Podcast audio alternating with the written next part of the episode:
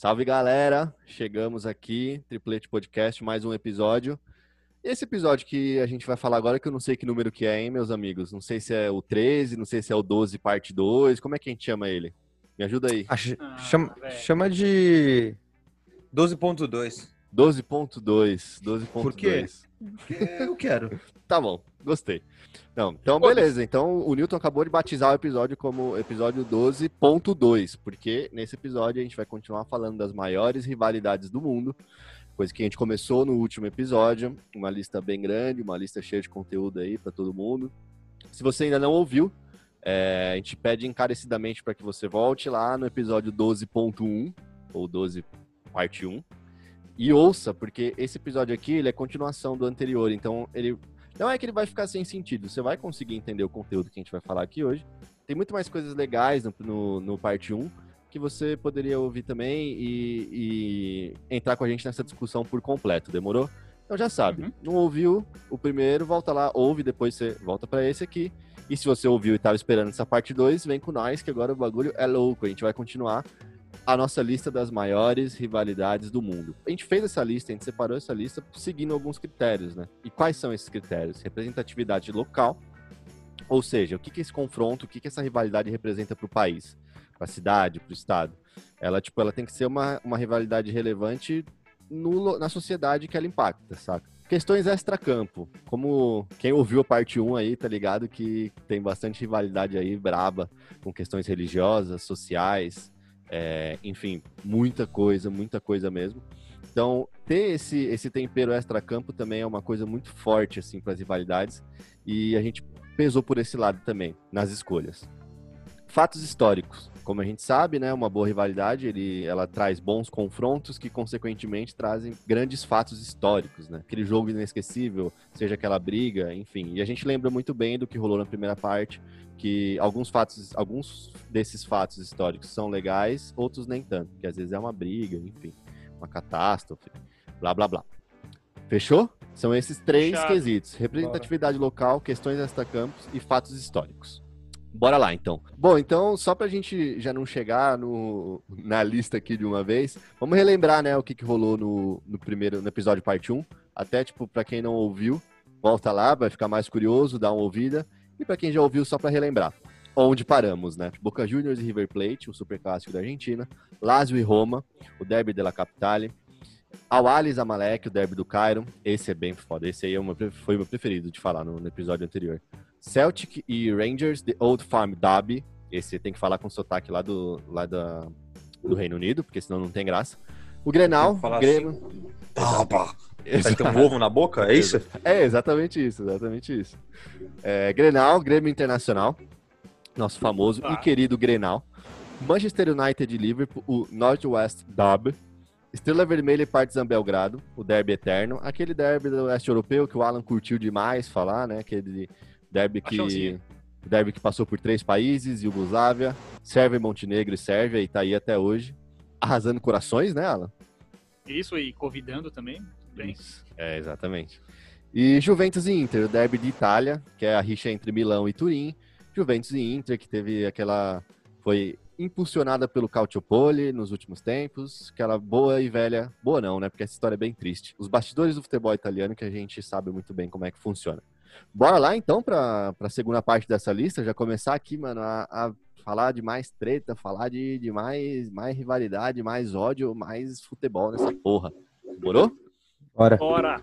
Vamos lá então. Começando por onde? Pela Ásia ou pela Europa? E Ah. pode começar pelo. Pelos dois, né, meu parceiro? Pelos dois, porque a Pelos gente vai dois. falar de Fenerbahçe e Galatasaray.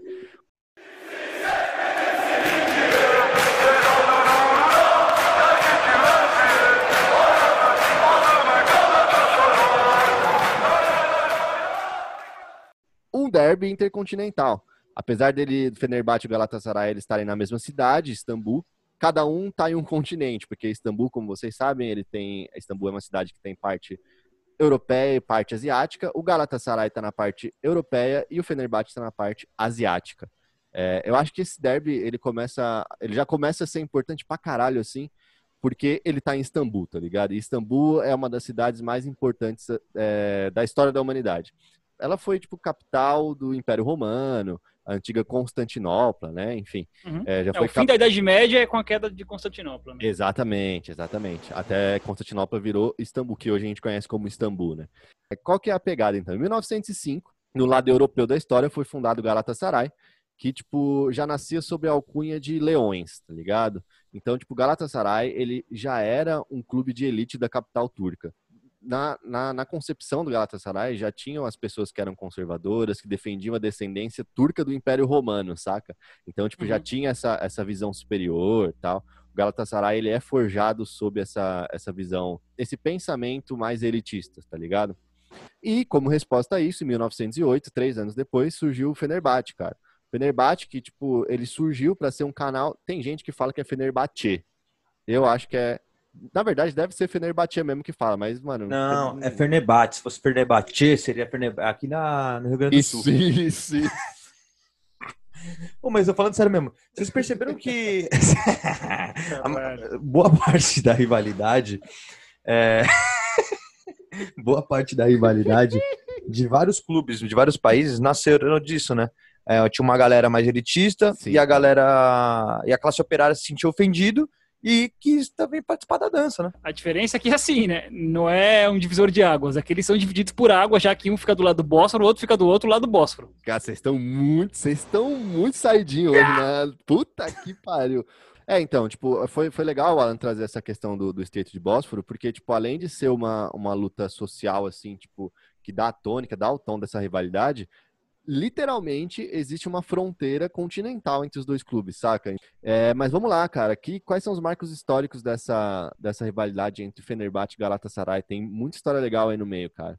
É, inclusive o início, cara, os dois times meio que começaram como irmãos, porque no começo do século XX tinham vários clubes na Turquia que eles estavam sendo é, junções de refugiados europeus da Primeira Guerra Mundial, tá ligado? Então tinha muito, muito, muito, muito refugiado e se juntando, se unindo para jogar futebol.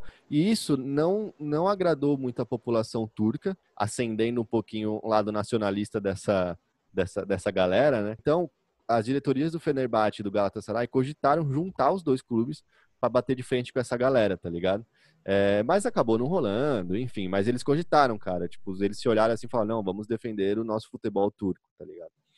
Mas acabou não rolando. E eles só se odeiam mesmo. É só isso. É, o primeiro derby a da merda foi da merda real, assim, foi em 1934. Foi a primeira treta, assim, entre os dois que, que teve pancadaria de torcida, saca? Tava, mano, o jogo já tava meio. E foi um amistoso.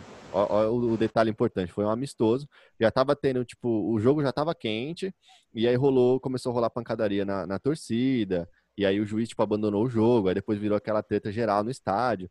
Falam que é, 1934 foi o primeiro, foi o, o primeiro é, Fenerbahçe Galatasaray que deu merda, tá ligado? E por 34, motivo. né? É, 1934. E por motivo simplesmente nenhum, né? Beleza, tipo, eles já tinham essa rivalidade de, de classes sociais e tal, mas o motivo específico do jogo não tinha, era só um jogo mesmo. A primeira final profissional do Campeonato Turco foi feita entre esses dois clubes, Galatasaray e Fenerbahçe. É, foi em 1959, que o que hoje a gente con- conhece como Super League, né, que é o Campeonato Turco. É, nessa época não era só o Campeonato Turco mesmo. E o Galatasaray venceu por 1 a 0 o primeiro jogo, o Fenerbahçe por 4 a 0 o segundo. Então o Fenerbahçe foi o primeiro campeão turco em cima de quem? Do Galatasaray. Show de bola. Nem tanto assim para os torcedores do Galatasaray, né? Do Galatasarayzão da massa. É assim, né, que fala o, lá na É. Turquia. É isso mesmo. Pergunta pro Felipe Melo. Isso. E o episódio da bandeira de 1996, cara. Esse aí é um dos episódios mais é, mitológicos do futebol, tá ligado? O que, que rolou, cara? Na final da Copa da Turquia de 1996, o então técnico do Galatasaray, o escocês esse- Grimmy Souness, não esqueçam desse nome. Ele venceu, o o Galatasaray venceu o jogo e tal. é, e aí o Galatasaray foi campeão da Copa da Turquia na casa do Fenerbahçe, tá ligado? E aí o que aconteceu? A galera tava lá, puta e tal, a galera do, do Gal- Galatasaray comemorando, blí, blí. e aí o Saunes, cara, que é o técnico, ele pegou uma bandeira com as cores do Galatasaray, foi lá, mano, correu até o meio campo e enfincou o bagulho no, no, no meio, na bolinha lá do meio campo, tá ligado? No Nossa. círculo central. No estádio do Fenerbahçe, o cara enfincou a bandeira do Galatasaray lá dentro, tá ligado? Aí, Foi- meu Mano, parceiro. e, E Foi- isso, isso é foda porque não tem relação só que com o simples fato de você chegar na casa do seu rival e fincar a porra de uma bandeira no meio do campo dos caras. Mano, você tem uma relação histórica também com um dos, um dos heróis de Constantinopla que fincou uma bandeira Exatamente. em um episódio muito antigo de 1400 e alguma coisa. Então, tipo, mano, quando ainda era Império Otomano, tá ligado? Enfim, e aí o que, que rolou? Deu treta demais, né? A galera acho que não gostou muito não de ver a bandeira do, do rival lá en- enfincada no meio campo. E começou a dar uma treta generalizada, né?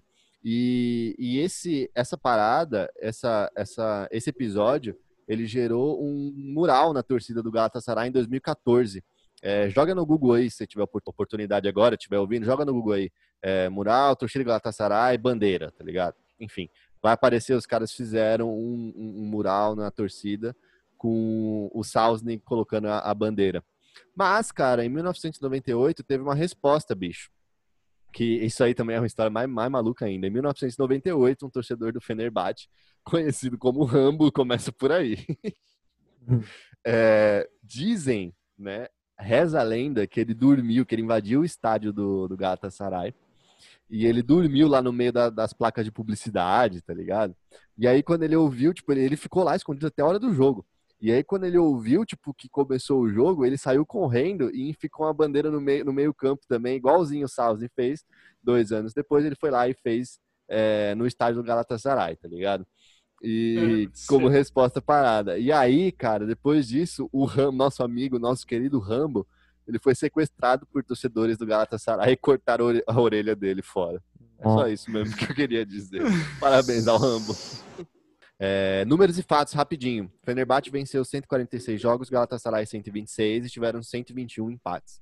O Galatasaray tem 22 títulos da Super League, o campeonato turco, e o Fenerbahçe tem 19. O Galatasaray tem dois títulos continentais, a Liga Europa e a Supercopa da Europa, os dois na temporada de 99 e 2000. É, e foi nessa temporada, Newton, que o, que o Tafarel jogou lá. Por isso que ele é ídolo, tá ligado? Ele Caralho. tava Nessa temporada nos dois aí- títulos continentais do, do Galatasaray. É, ele ganhou a Copa da UEFA, a Supercopa, né? Além de ter ganho a Copa e o Campeonato Turco, velho. É, então. Caralho, ele, foda. ele, tem- ele tem a moral pica lá. E cada time tem 96 títulos no total, assim, de, de tudo, tá ligado? O derby com maior, com maior público foi em 2003, com 71 mil pessoas no Ataturk Stadium. E os brasileiros, né, mais notórios de cada lado, o Alex por lado, pro lado do, do Fenerbahçe, que é ídolo, é, é rei, é, é tudo lá naquele, na na parte asiática de, de Istambul. E o Tafarel, que a gente já falou aqui, que é ídolo do ó. Galatasaray, mas tem também Tafa- o, o Felipe Melo, né, que o Newton falou, que, lógico, ele não fez tanta história igual, igual o Tafarel, mas ele fazia um barulho lá, cara, ele fazia um barulho nos clássicos, sim. Esses O- dias ele veio, ele veio com papo de que ele foi o jogador brasileiro com mais sucesso na Turquia, velho. Ah, mete o louco O- também, né? Calma lá, velho, calma lá. O Tafarel, ó, treinador de goleiro do Galatasaray em 2011. Em Boa, 2014 ele foi pra seleção brasileira. Boa, boa, boa. É, umas curiosidades rapidinho aqui que, que é da hora trazer. Tipo, A, a Turquia, isso é uma coisa que eu vi no The Football Factories, aquele documentário da, da ESPN, que é bem foda, que foi uma fonte bem Lindo. rica pra gente fazer o episódio do de Hooligans, Hooligans. nosso quarto episódio, que é um dos nossos preferidos, volta lá e ouve se você não ouviu. A galera na Turquia, mano, eles têm o, o, o hábito de resolver os bagulho na faca, tá ligado? É Uhum. tipo, mano, é real. Tanto que se você for ver, procura aí depois o Rambo que, que colocou a bandeira lá no, no estádio do, do Galatasaray, ele tava com a faca na mão, velho. A galera, tipo, curte mesmo resolver as paradas na faca, tá ligado? Por isso que tá muitas. É real, mano, é real.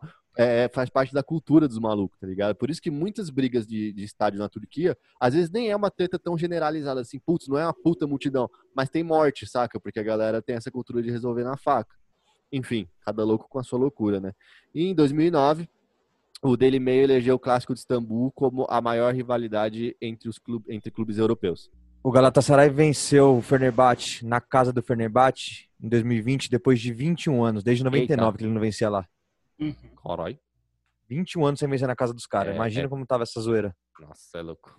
2016, o, o pai de um atacante do Galatasaray, que também era atacante da seleção da Turquia na época, ele foi morto num atentado, né? Um, um atentado, a um, um carro explodiu em Ankara e acabou matando o ca- e acabou matando o pai desse atacante. E o que acontece? As torcidas elas meio que tentaram entrar num acordo para que num clássico que haveria tipo no final de semana depois houvesse a união das torcidas, tá ligado? Para lembrar de que, mano, eles são contra o terrorismo, que, tipo, esse bagulho é bárbaro, mesmo os caras tendo essa rivalidade de dois continentes, entendeu? Os caras se proporam a fazer essa união para que pudesse combater esse tipo de, de ação, assim, uma coisa mais simbólica também, né? Em 2013, até também em, atos na rua de protesto contra o governo do, do Erdogan, tanto as torcidas de Galatasaray, de Fenerbahçe e de Besiktas se fundiram Sim. e fizeram o Istanbul United, tá ligado? Isso foi Eles bem bonito, contra cara. o governo do Recep Tayyip Erdogan.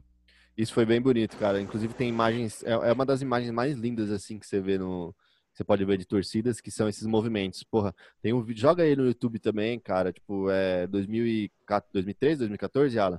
É Istanbul United.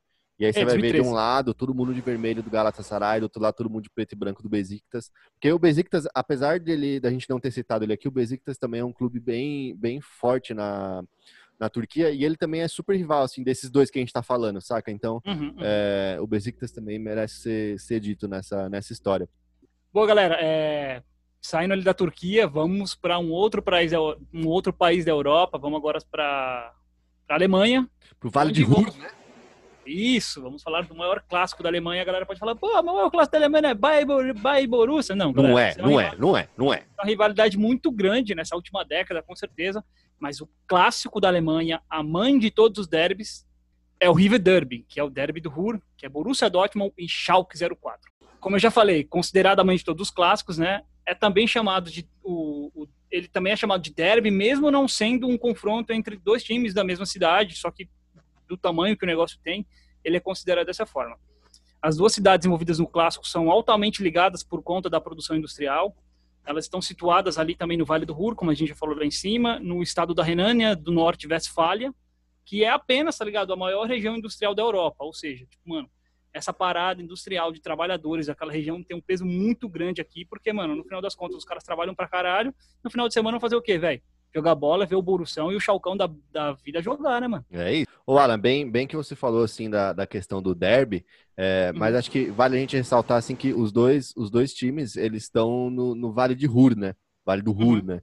Que, que fica ao longo do, do rio Ruhr. Então, tipo, por mais que eles não estejam na mesma cidade, eles estão ali na mesma região metropolitana industrial, tá ligado? Isso, Então, isso, tipo, isso. seria como se, cara, devido às proporções, eu não quero citar um exemplo muito esdrúxulo, mas imagina que, tipo, são duas cidades que fazem parte da grande São Paulo, por exemplo, tá Isso. ligado? Tipo, é Osasco como e Guarulhos, tá ligado? Exato, é como se o Vale do Ruhr, o Vale, é que, tipo, nesse caso do Vale do Ruhr, não tem uma cidade tão, tão representativa quanto São Paulo, quanto São Paulo, capital, na grande São Paulo.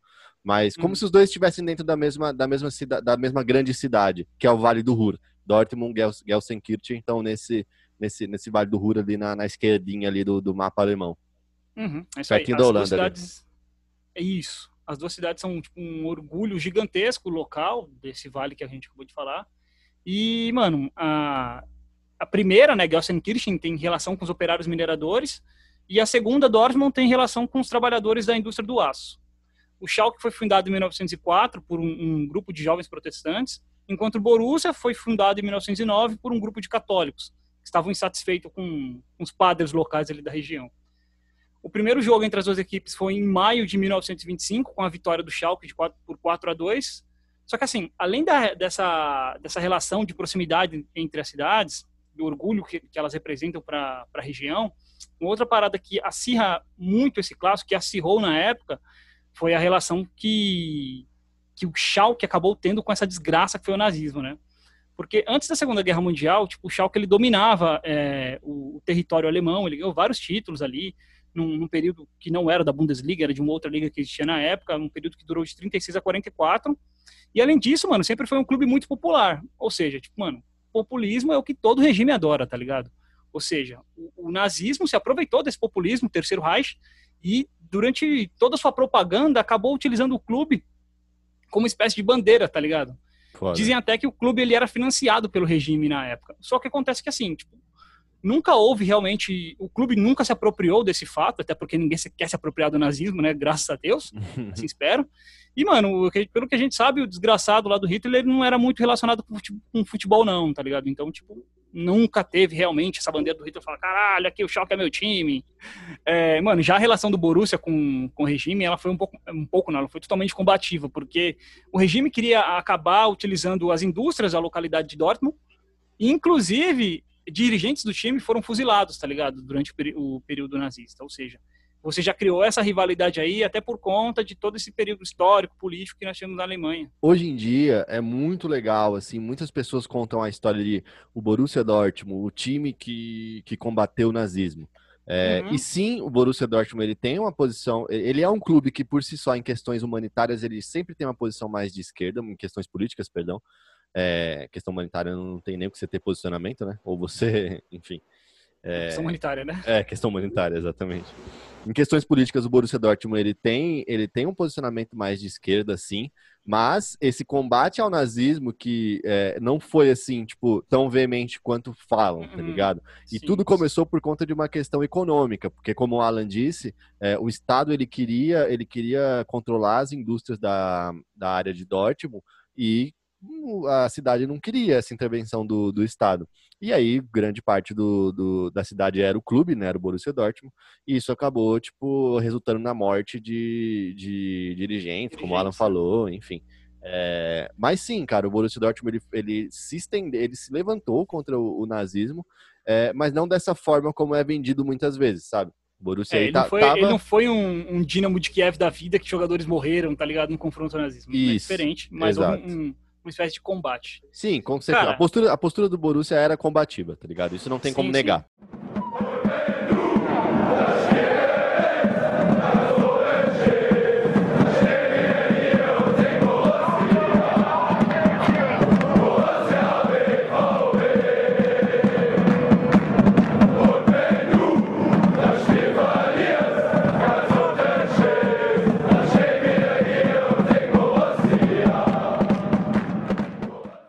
Certo. Passando agora aqui para alguns marcos históricos, já que falamos do início da rivalidade e algumas coisas que vamos falar agora que apimentam mais ainda, coisas que Uou. foram acontecendo durante os hum, durante os anos. Em 1969 teve tipo o fatídico jogo da mordida, tá ligado? É uma parada engraçada assim, porque meu, a gente sabe que antigamente as arquibancadas elas não eram tão respeitadas assim, ou seja, a galera, a torcida, ela ficava muito em volta do campo.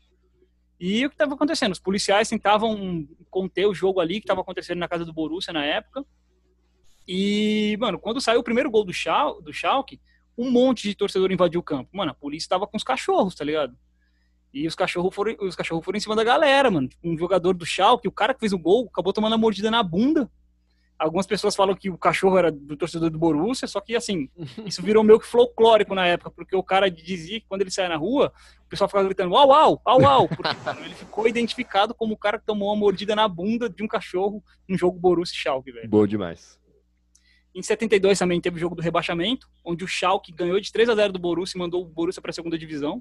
Mano, você ganhar do seu, do seu rival de 3 a 0 e mandar os caras para a segunda divisão, velho. É, em 2007, num jogo lá no Signal Iduna Park, estádio do Borussia, Um dos nomes mais bonitos de estádio que tem, cara.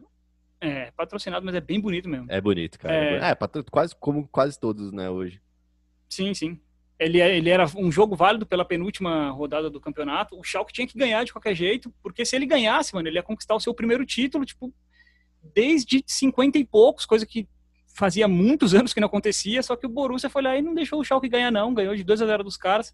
E mesmo assim, tipo, os torcedores, não sei o que eles fizeram, compraram, alugaram de alguém, um avião que passou ali, sabe aqueles aviões pequenininhos que passam na praia com placa? Sim. Tipo um desses aí, e tava escrito na placa, vocês nunca serão campeões, tá ligado? Vai, trouxa. Nossa. E em 2008, é, foi justamente isso. Ó. E no ano seguinte, o Borussia, tipo, os torcedores do Borussia foram pro estádio, foram pro Signal Iduna Park, fizeram uma comemoração aos 50 anos sem título do Schalke, velho. O Schalke ganhou o último título alemão em 58 e de lá pra cá não ganhou mais o campeonato alemão, velho. Na era Bundesliga, É. nada, né? O último título do Schalke e não tem nenhuma Bundesliga, é verdade. É, a torcida do Schalke não gostou dessa parada, tipo, e no jogo seguinte, eles pegaram ah, as grades ali, as catracas da parte de visitante do estádio em Gelsenkirchen e sujaram com sangue de porco, tá ligado? Um bagulho Nossa, pesado, velho. Em 2015, num jogo no Signal Iduna Park de novo, teve quebra de quebra-quebra, pancadaria pra caralho, mano. Tipo, 200 policiais envolvidos. E assim, é da Alemanha que a gente tá falando, tá, galera? É, Não é comum esse bagulho acontecer lá, não, velho. E um dos jogos mais memoráveis aconteceu há pouco tempo, 2010 2017, 2018. Eu lembro muito bem desse jogo aqui. Eu tava no centro de São Paulo, batendo um rango e falei, mano, vou parar aqui pra assistir o Borussia e, e Schalke. Fiquei lá durante uma hora e meia. O jogo foi 4, o jogo tava 4 a 0 pro Borussia, só que, mano, no finalzinho, aos 94, o zagueiro Naldo brasileiro conseguiu virar o jogo, velho. Foi foda esse, mano, esse jogo aqui. Foi 4x4? Foi 4x4, é verdade, Newton. Empatou o jogo, 4x4. Tem razão. O Naldo, você falar, Lucas? Da vodka e água de coco, né? Fala os números e fatos, Alan, pelo amor de Deus. Então, vamos embora, vai. Números e fatos aqui, galera. É, o Timo Kozniziak e Lothar Emmerich, Que com isso. 10 gols cada, são os maiores artilheiros do clássico pelo lado do Borussia. O total de jogos foram 156 jogos. O último aconteceu agora, né? O jogo de retorno da pandemia foi entre Borussia e Schalke. 60 Certo. vitórias para o Schalke, 43 empates e 53 vitórias para o Borussia. Caramba, o Schalke, ele é, um, teoricamente, um time mais perdedor, assim, em vista global de títulos tal, e- mas no clássico ele se dá melhor, né? É, ganhou mais jogos, né? É. A maior goleada do, do, do clássico foi Schalke 10 e Borussia 0 em 1940. E a maior goleada por parte do Borussia foi 7 a 0 em 66. O Borussia tem um total de 21 títulos, sendo 8 títulos do Campeonato Alemão. E o Schalke, por sua vez, tem só 15, tem só 15 tá ligado? E só 7 do Campeonato Alemão. Ou seja, o Borussia já passou o Schalke em número de campeonatos. É, os dois conquistaram títulos europeus no mesmo ano, o Schalke foi lá e ganhou a Copa da UEFA em 97. Algumas semanas depois, o Borussia foi lá e ganhou a Liga dos Campeões. Ou seja, mano, vocês não vão sair por cima, tá ligado? A gente vai, vocês ganharam a Copa da, a, a Copa da UEFA, a Liga Europa, a gente vai ganhar a porra da Champions League. E só para exemplificar o tamanho dessa, dessa treta gigantesca que tem na Alemanha entre esses dois times, o ex-jogador do Borussia, o, Kevin Grotzkreuz, caralho, ele falou o seguinte, mano, Mandou bem demais, meu parceiro. Cê não, tá não, maluco, não velho. basta vencer, você tem que ridicularizar e esfregá-los no chão. Pois é isso o que a torcida espera. Vencê-los é mais importante do que vencer o Bahia. É isso A então, né? Pode não pensar, mas é um jogo pesado, velho, lá na Alemanha. É, pesadíssimo, cara, pesadíssimo. Show. Ah, moleque, agora eu acho que era o que todo mundo pariu. tava esperando, velho. Vou no banheiro, deixo vocês aí, beleza? Se matem. Nossa, meu Ah. parceiro.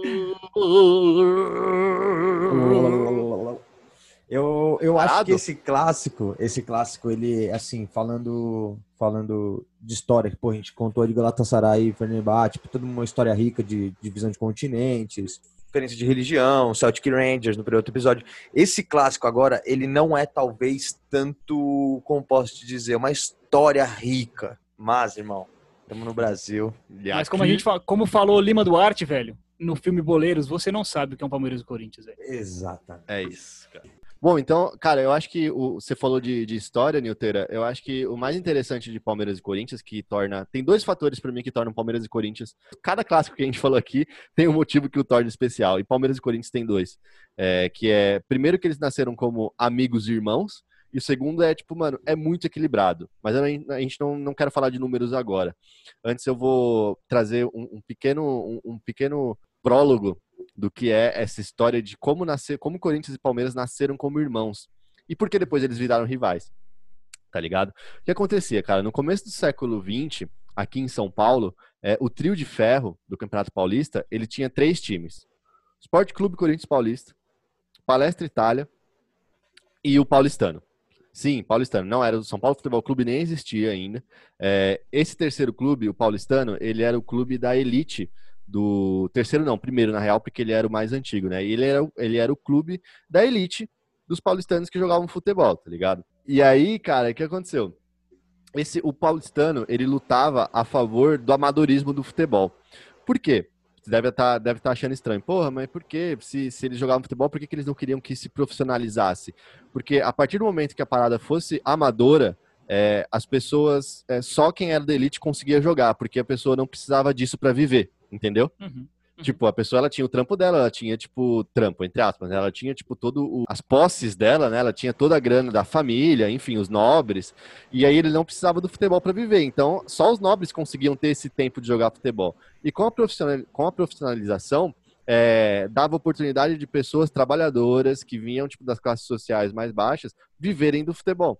Saca? Uhum. É, então, tipo, a prof- profissionalização era também uma democratização do futebol. E Palestra Itália e Corinthians, que eram clubes mais populares do que o bem mais populares do que o paulistano, lutavam pela profissionalização do futebol aqui em São Paulo. E o paulistano falava: não, vocês que se fodam, é, o futebol é um esporte de elite aqui. E aí, mano, foi, vai que vai e tal. E, tipo, o, o esporte foi se popularizando, o Corinthians e Palmeiras lutando, que na época era para esse detalhe, lutando pela profissionalização da parada. Até que, tipo, mano, no, no final da década de 1930, o paulistano ele enfrentou uma grave, grave crise financeira, tá ligado? E, e ele acabou, tipo, encerrando suas atividades esportivas no, no, no futebol profissional. E aí, o que aconteceu? Corinthians e Palmeiras ganharam essa briga, né?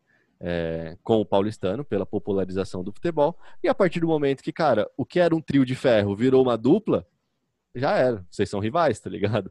Tipo, não tem, não tem pra onde correr. Agora eu e você. A gente conseguiu o que a gente queria, agora, tipo, mano, é nós aqui e vamos ver quem é o melhor, tá ligado? Assim, tipo, nasceu a rivalidade. É bom dizer que essa história não é tão popular, a gente teve que pesquisar bastante para chegar nisso. Foi até um artigo bem foda que a gente achou da, de uns pesquisadores da USP, tá ligado? É bem bom de, bem bom mesmo. de se ler. A gente vai colocar esse link aí no para vocês lerem também, que é coisa, tipo, bem, bem, bem história assim mesmo, tá ligado? Enfim, bora lá, só explicar essa origem amistosa, entre aspas, né, de Corinthians e Palmeiras.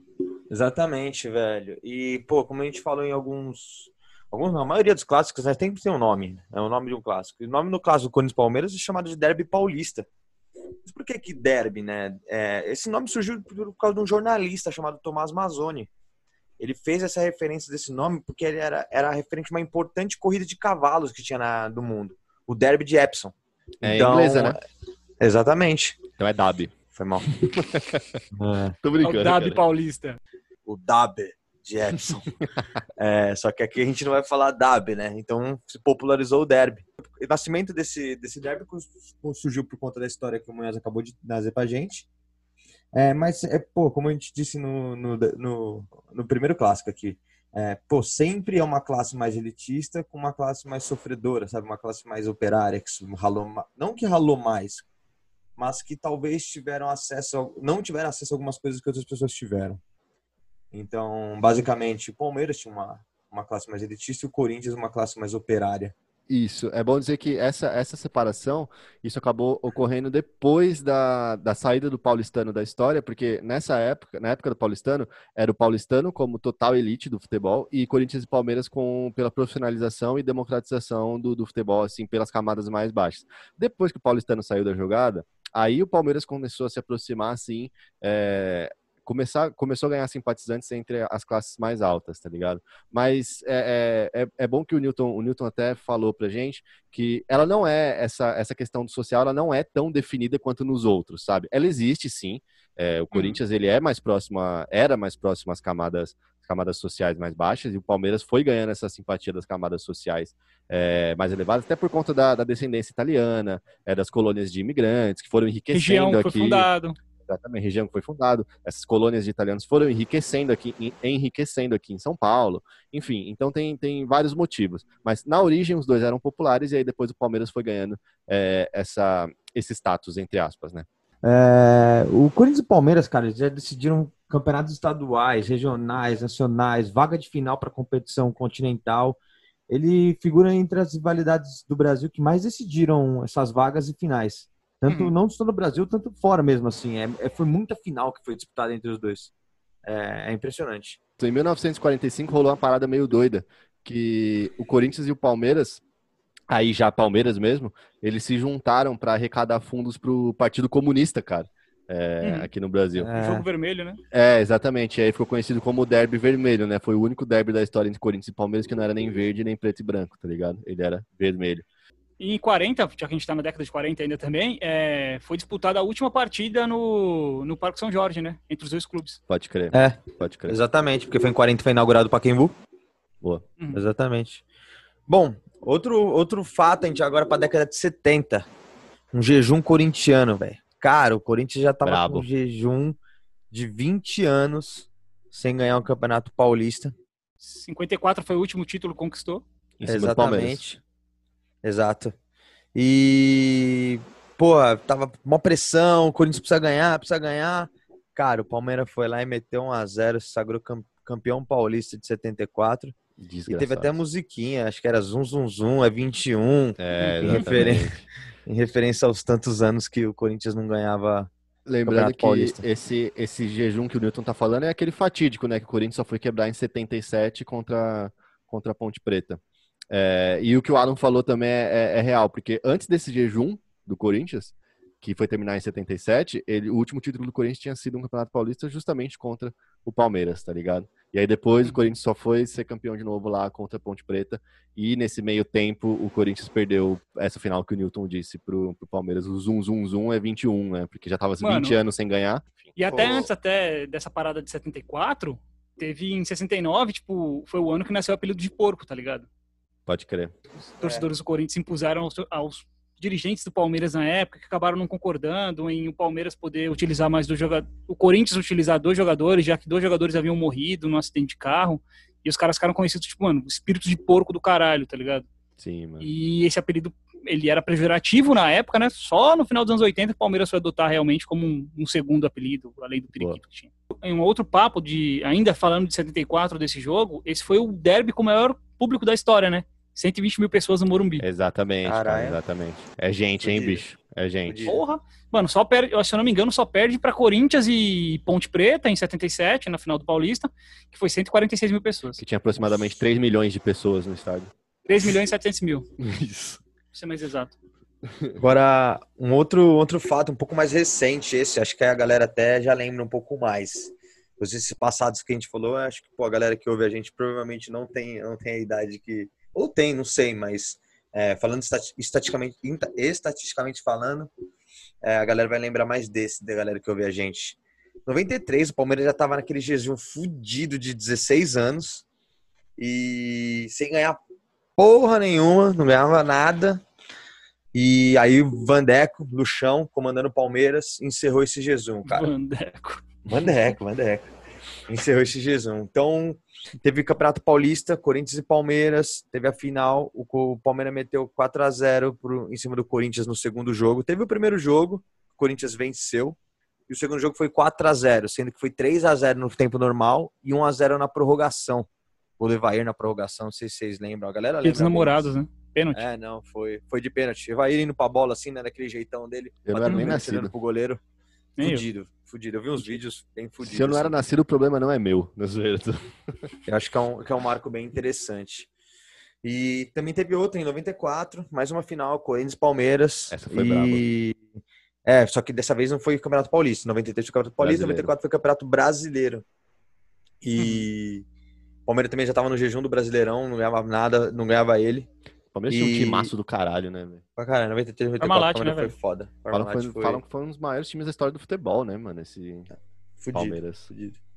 E aí o Palmeiras foi campeão brasileiro também em 94. Em cima de E- nós. Exatamente. Acho que é o maior Ah. torneio, tipo, a maior final entre os dois times, né, mano? Tipo, de um Foi. torneio decidido já. Foi, foi Foi. 94. É, em, em nível brasileiro teve do teve 2011 também, que a gente vai chegar lá, mas 2011 não foi final, né? Ele foi só o último É, jogo. foi o último jogo, clássico. É, exato. E aí agora, pô, vou lembrar de uma que o palmeirense acho que talvez seja a data mais importante pra ele. Não, não esse dia, né, mas é, é, esse torneio. Foi as penalidades da Libertadores de 99. Nas quartas de final, o Palmeiras eliminou o Corinthians no Mentira. estádio do Morumbi. Ambas as partidas foram realizadas no Morumbi, né? E as duas terminaram com o placar de 2 a 0 Um 2 a 0 para um lado e 2 a 0 para o outro. E, porra, a vitória do Palmeiras depois de um bombardeio é, do Corinthians para cima do gol do Palmeiras, cara. O Mar- Marcão pegou tudo dia. Foi aí que nasceu Marcão- São Marcos, né? Exatamente. Corinthians em cima. Vai, vai, vai, Marcos. Dá-lhe, Marcos. São Marcos. Foi aí que nasceu o- a lenda, né? Segundo jogo, o Corinthians ganhou. 2 de maio, 2 a 0 E Fora o baile, né? Nos pênaltis. Mas aí nos pênaltis, né, Miguel? tá ligado, né, velho? Ah, já, já ouvi a história milhões de vezes já. Pro Parmeirinha, a gente viu Dinei chutar na trave e Vampeta perdendo os pênaltis. Um dos pênaltis. Pois é. É, cara, foi um dia muito feliz pra torcida palmeirense, eu acredito. Eu tinha, eu tinha cinco anos, então eu não lembro direito. Não tenho a memória de falar, pô, esse dia foi louco. Não, não, não tenho. Mas, É mais a disse uma memória, vez- tipo, do ambiente, né, Nilteira? Tipo, da galera comemorando e tal, São Paulo. Tipo, eu também, a gente tem a mesma idade, tipo, eu também não, não me recordo, assim. Mas é, é mais o, o- o entorno, né? Que a gente, Sim, que a gente se lembra. Exatamente. Mas, cara, em, em Mas o só- quê, tio? Mas, Mas o mano, Tem mais tá- não. Você tem mais, tem mais, tem mais, tem coisa mais pra caralho. que isso, man. É, logo no, no, no mesmo ano, cara, rolou a, o Campeonato Paulista, né? A final do Campeonato Paulista e Corinthians e Um Palmeiras. mês já- depois. um mês depois, Corinthians e Palmeiras também fizeram a final do Campeonato Paulista, depois desse fatídico jogo da eliminação que você disse aí, né? E aí, mano, aquela festa, né? Os jogadores do Palmeiras entrando, estavam entrando com, com cabelo verde em campo. A faixa de campeão do- É, da Libertadores. Piriri, piriri, depois de ter eliminado o Corinthians, não sei o que, e aí aconteceu, o Coringão meteu 3 a 0 primeiro jogo, e aí, tipo, no segundo jogo, que foi dia 20 de julho, nosso famoso Edilson Capetinha, o Capeto Nossa. Satanás, ele fez o quê? Meteu as embaixadinhas, né, man? E aí Nossa. rolou aquela treta, cara, eu acho que de confusões em campo, assim, eu acho que é um dos episódios mais marcantes da história do futebol brasileiro, tá ligado? Porque, Ele cara, você meter na embaixadinha, velho. Você pode e o pior é falar. que o, Embaixadinhas do Edilson. porra- Todo mundo sabe, cara. Todo mundo sabe o que que é, tá ligado? E o Vampeta falou que essa porra foi, foi planejada, né, velho? Foi. Eles Foi. estavam treinando e o Vampeta falou, mano, o que o Capetinha falou, mano, eu vou zoar esses caras, velho.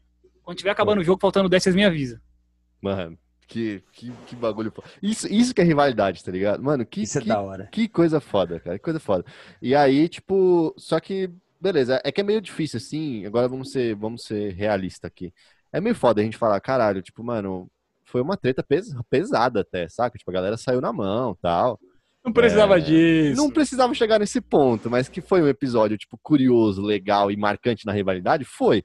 Só Pra que. Não precisava chegar nesse ponto. Eu gostei? Gostei. Mas não... É, exato, exato. Não, e o pior é que, tipo, até hoje, vocês, você ouve a história da galera, tanto os jogadores do Corinthians e do Palmeiras estavam em campo, eles foram tomar cerveja depois, tá ligado? Tipo, mano, a galera era tudo brother, Paulo Nunes lá, os caralho, ninguém tá E, nem cara, aí, mano. Eu acho que fechou os anos 90 de forma pesada, né? Porque se a gente for olhar a década de 90, mano, teve confrontos do caralho entre Corinthians e Palmeiras, mano. Pois é, É, tipo, mano. em 99, na final do Paulista, tem essa treta. Porra, é simbólico, velho. Mas tomamos essa em 99, damos uma, tomamos outra e chegou 2000. É, a gente vê o nosso rival sendo o primeiro campeão mundial, né? Pela, pelo, organizado pela FIFA.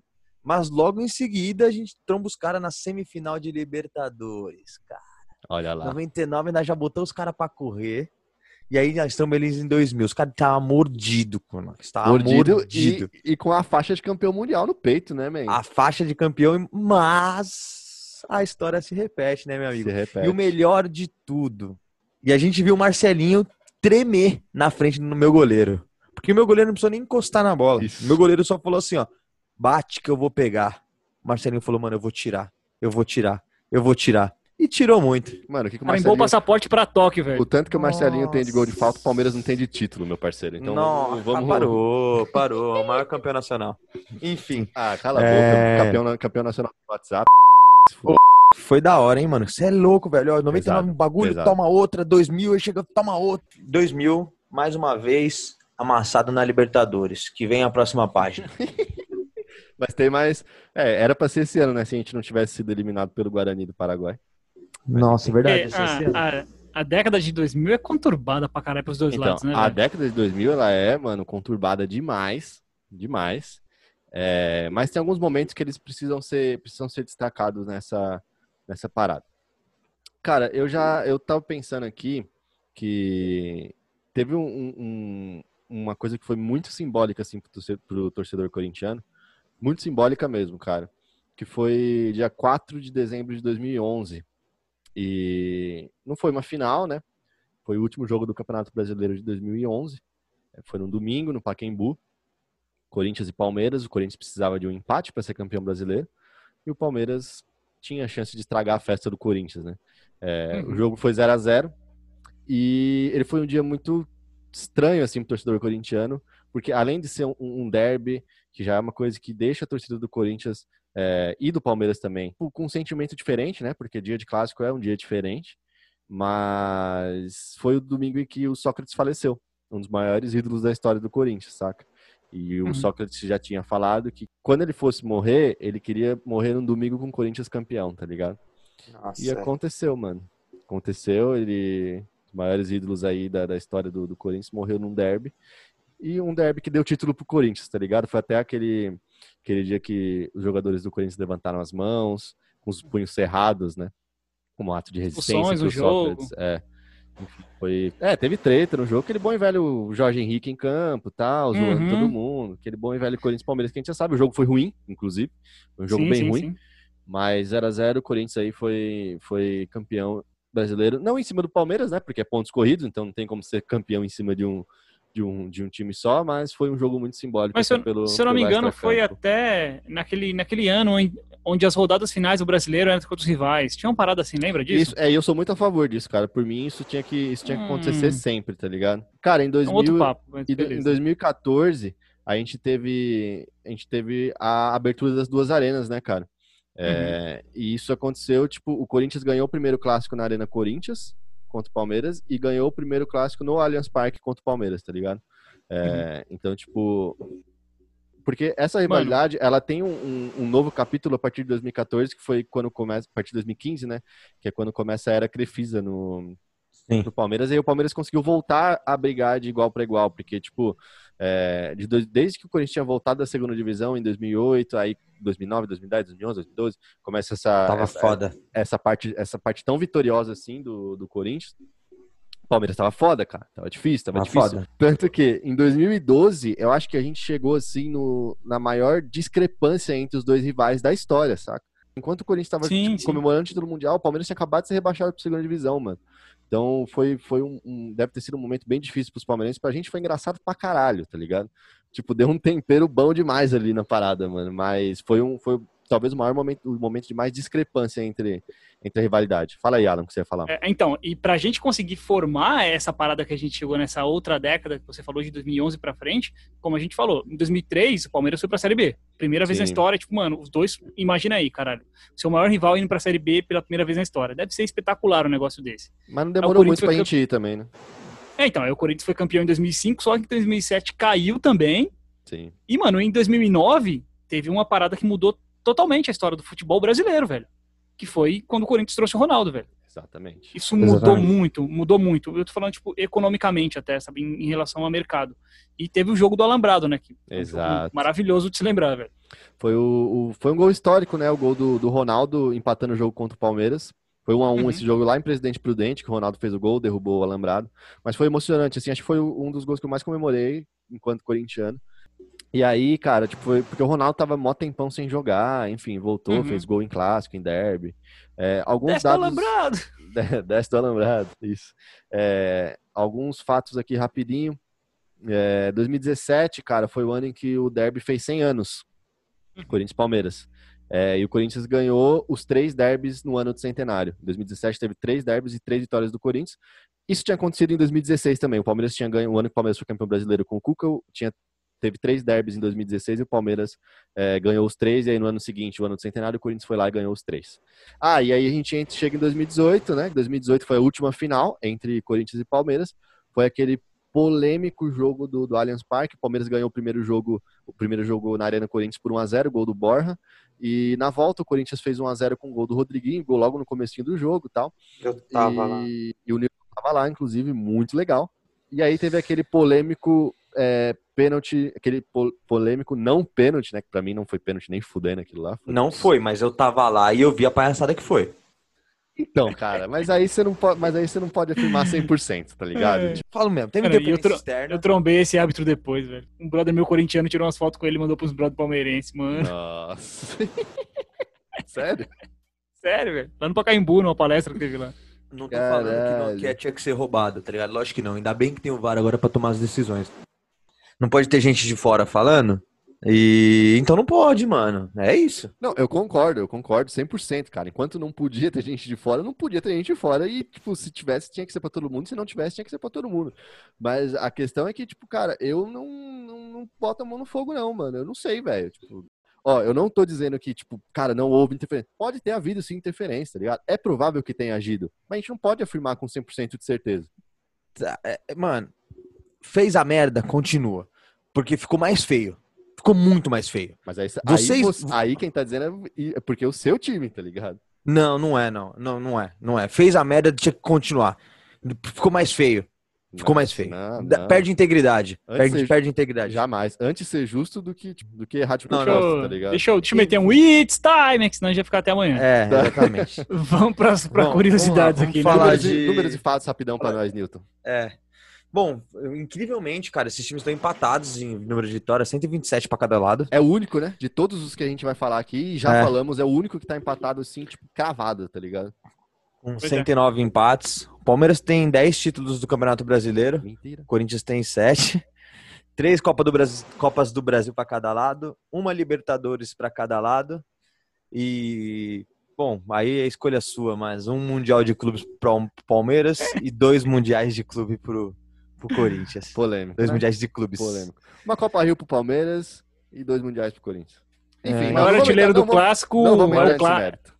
É, maior artilheiro do clássico é o Claudião, Cláudio, 21 gols. Cláudio, e o maior público foi 120.074.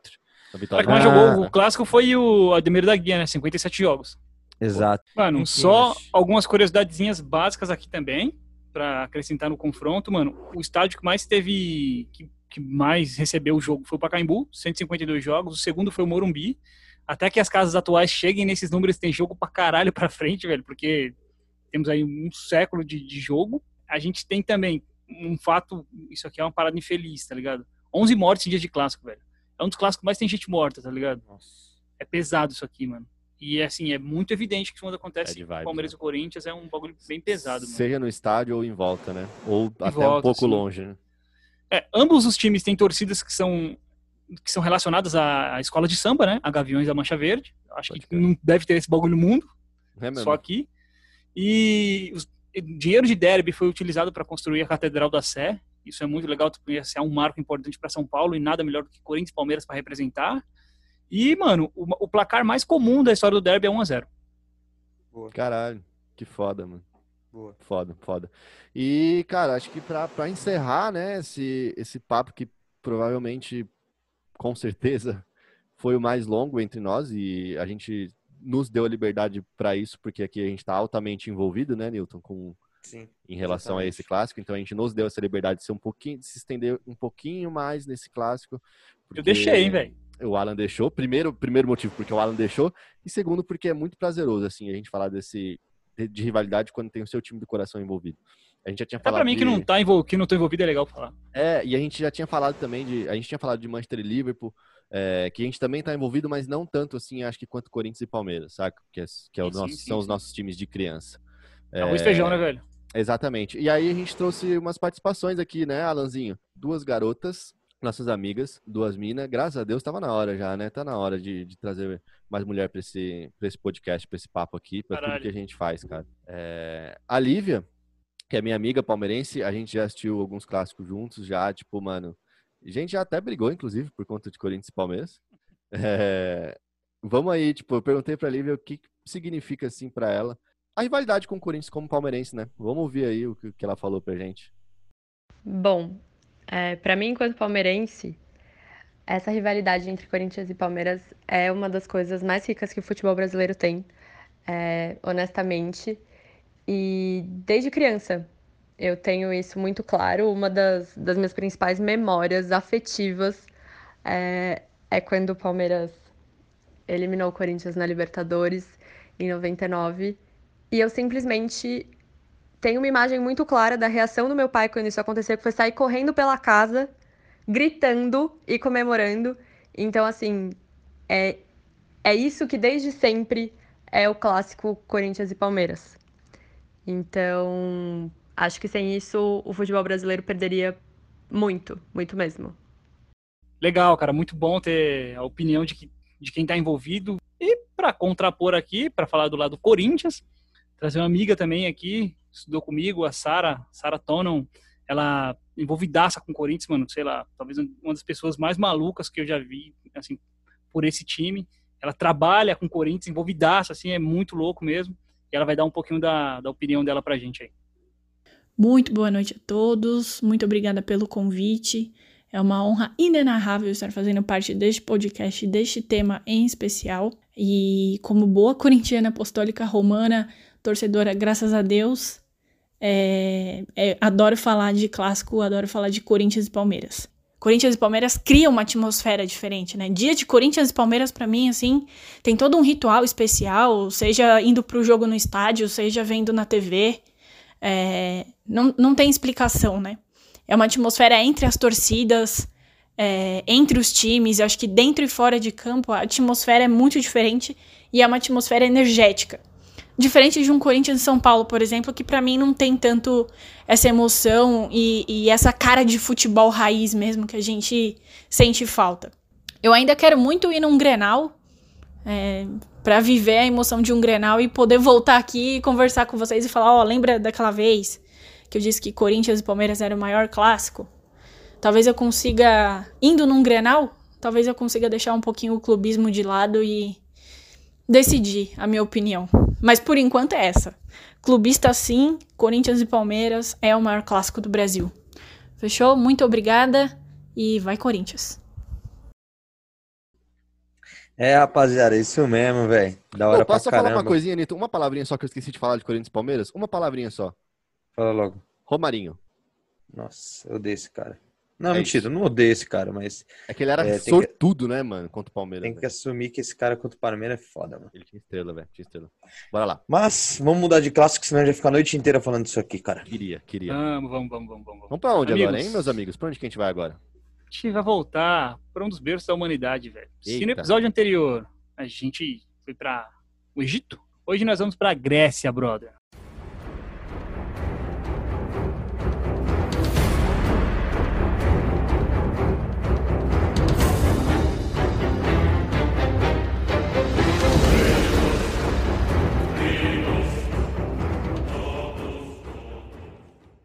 Eita, o bagulho aqui vai ficar louco. Vamos brincar com Zeus, com, mano, vamos trazer o Kratos fogo. aqui, né, pra...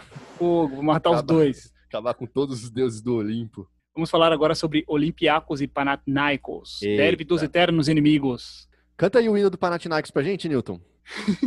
Não, nem ferrando. Eu só lembro de Mitroglu, velho. Nossa. Se quiser cantar, Vamos tem falar... Tempo, então, como a gente falou, mano, outro berço da humanidade, aqui de novo rolou um combate entre classes, tá ligado? É, entre cidades, assim. Pois os alviverdes, eles são de Atenas, uma classe mais alta, classe média da capital. E os alvirrubros, que são de Pireu, ou Pireal, para quem preferir, uma cidade vizinha a Atenas. Portuária. Que fica na região portuária, exatamente, né? E é o porto mais importante da Grécia. E é um time mais, mais ligado à, à classe trabalhadora e pobre do, dali da cidade, né? O Panathinaikos é mais velho, ele é de 1908, já o Olympiacos é de 1925 primeiro jogo entre as duas equipes, mano, é, teve um grande marco, tá ligado? Em 1930, antes mesmo do jogo, come do jogo começar, os torcedores do recém-fundado do Olympiacos tiveram, tinham certeza, né, de que os caras iam ganhar o jogo e, cara... Aquele bom primeiro... e velho, aquele bom e velho, tipo, enfrentamento entre quem já tá lá jogando, que era o Panathinaikos, e a galera nova, né, que chegou aí e é, tal, tudo empolgado, vamos... Tipo vamos Grêmio Inter. Tipo Grêmio Inter, exatamente, vamos aí, vamos aí, vamos aí. Pra que isso, mano? O primeiro, o primeiro confronto, confronto da história entre os dois times, cara. E assim, para celebrar, celebrar essa, esse primeiro confronto, nada melhor do que você levar caixão de madeira pro estádio para simbolizar Nossa. o funeral do seu rival, né? No primeiro, Beleza. não tinha nem história é, o bagulho. Começou com caixão de madeira da, por parte do Olympiacos. A galera do Olympiacos levou. Nossa, os caras são muito abusados, é. né, man? Já chegou desafiando, Pô. os caras que já estavam lá para jogar ainda leva caixão de madeira. Ah, mano. Porém, mano, esqueceram de combinar com os atenienses, porque, tipo, no final da partida, velho, o placar tava em 8 a 0 8 a 2 pro Panathinaikos. Caralho, mano, pra que é, isso? O primeiro jogo, 8 a 2 caixão, eu já ficava ali dentro, mano. Nem, nem saía. mano, os torcedores do Panath, do Olympiacos ficaram putos. Eles começaram a quebrar os caixões e foram pra cima dos torcedores rival com, rivais com as madeiras à mão, né, mano? Tipo, um, um, clima bem legal para pro primeiro jogo, velho. Logo no, no, ano seguinte, mano, o Olympiacos, ele tipo, tinha sido espancado em campo e talvez espancado também nas arquibancadas, conquistou seu primeiro título nacional em 1931. E, mano, é, desse dia em diante, os confrontos na Grécia nunca mais foram os mesmos, tá ligado? Porque são jogos cheios de, de momentos pegados, catimba, torcidas malucas. E, sem dúvidas, é um dos clássicos mais perigosos da Europa, mano. Tipo, até eleito em revistas assim, mano, é perigoso, não vai nesse jogo aqui, porque você pode morrer, mano. Uma parada, conta... caralho, uma parada que eu acho muito interessante desse clássico, Alan. Acho que você ia falar disso. Hum. Mas é que talvez Panathinaikos e Olympiacos seja o clássico que ele, de todos que a gente disse, que ele é, ele é o mais estendível para outros esportes, tá ligado? É, Sim, então sim, tem, sim, tem sim. treta pra caralho. Tudo bem que a gente viu que no, no Zamalek Awali teve um cara que morreu incinerado, né, por um coquetel molotov num jogo de basquete.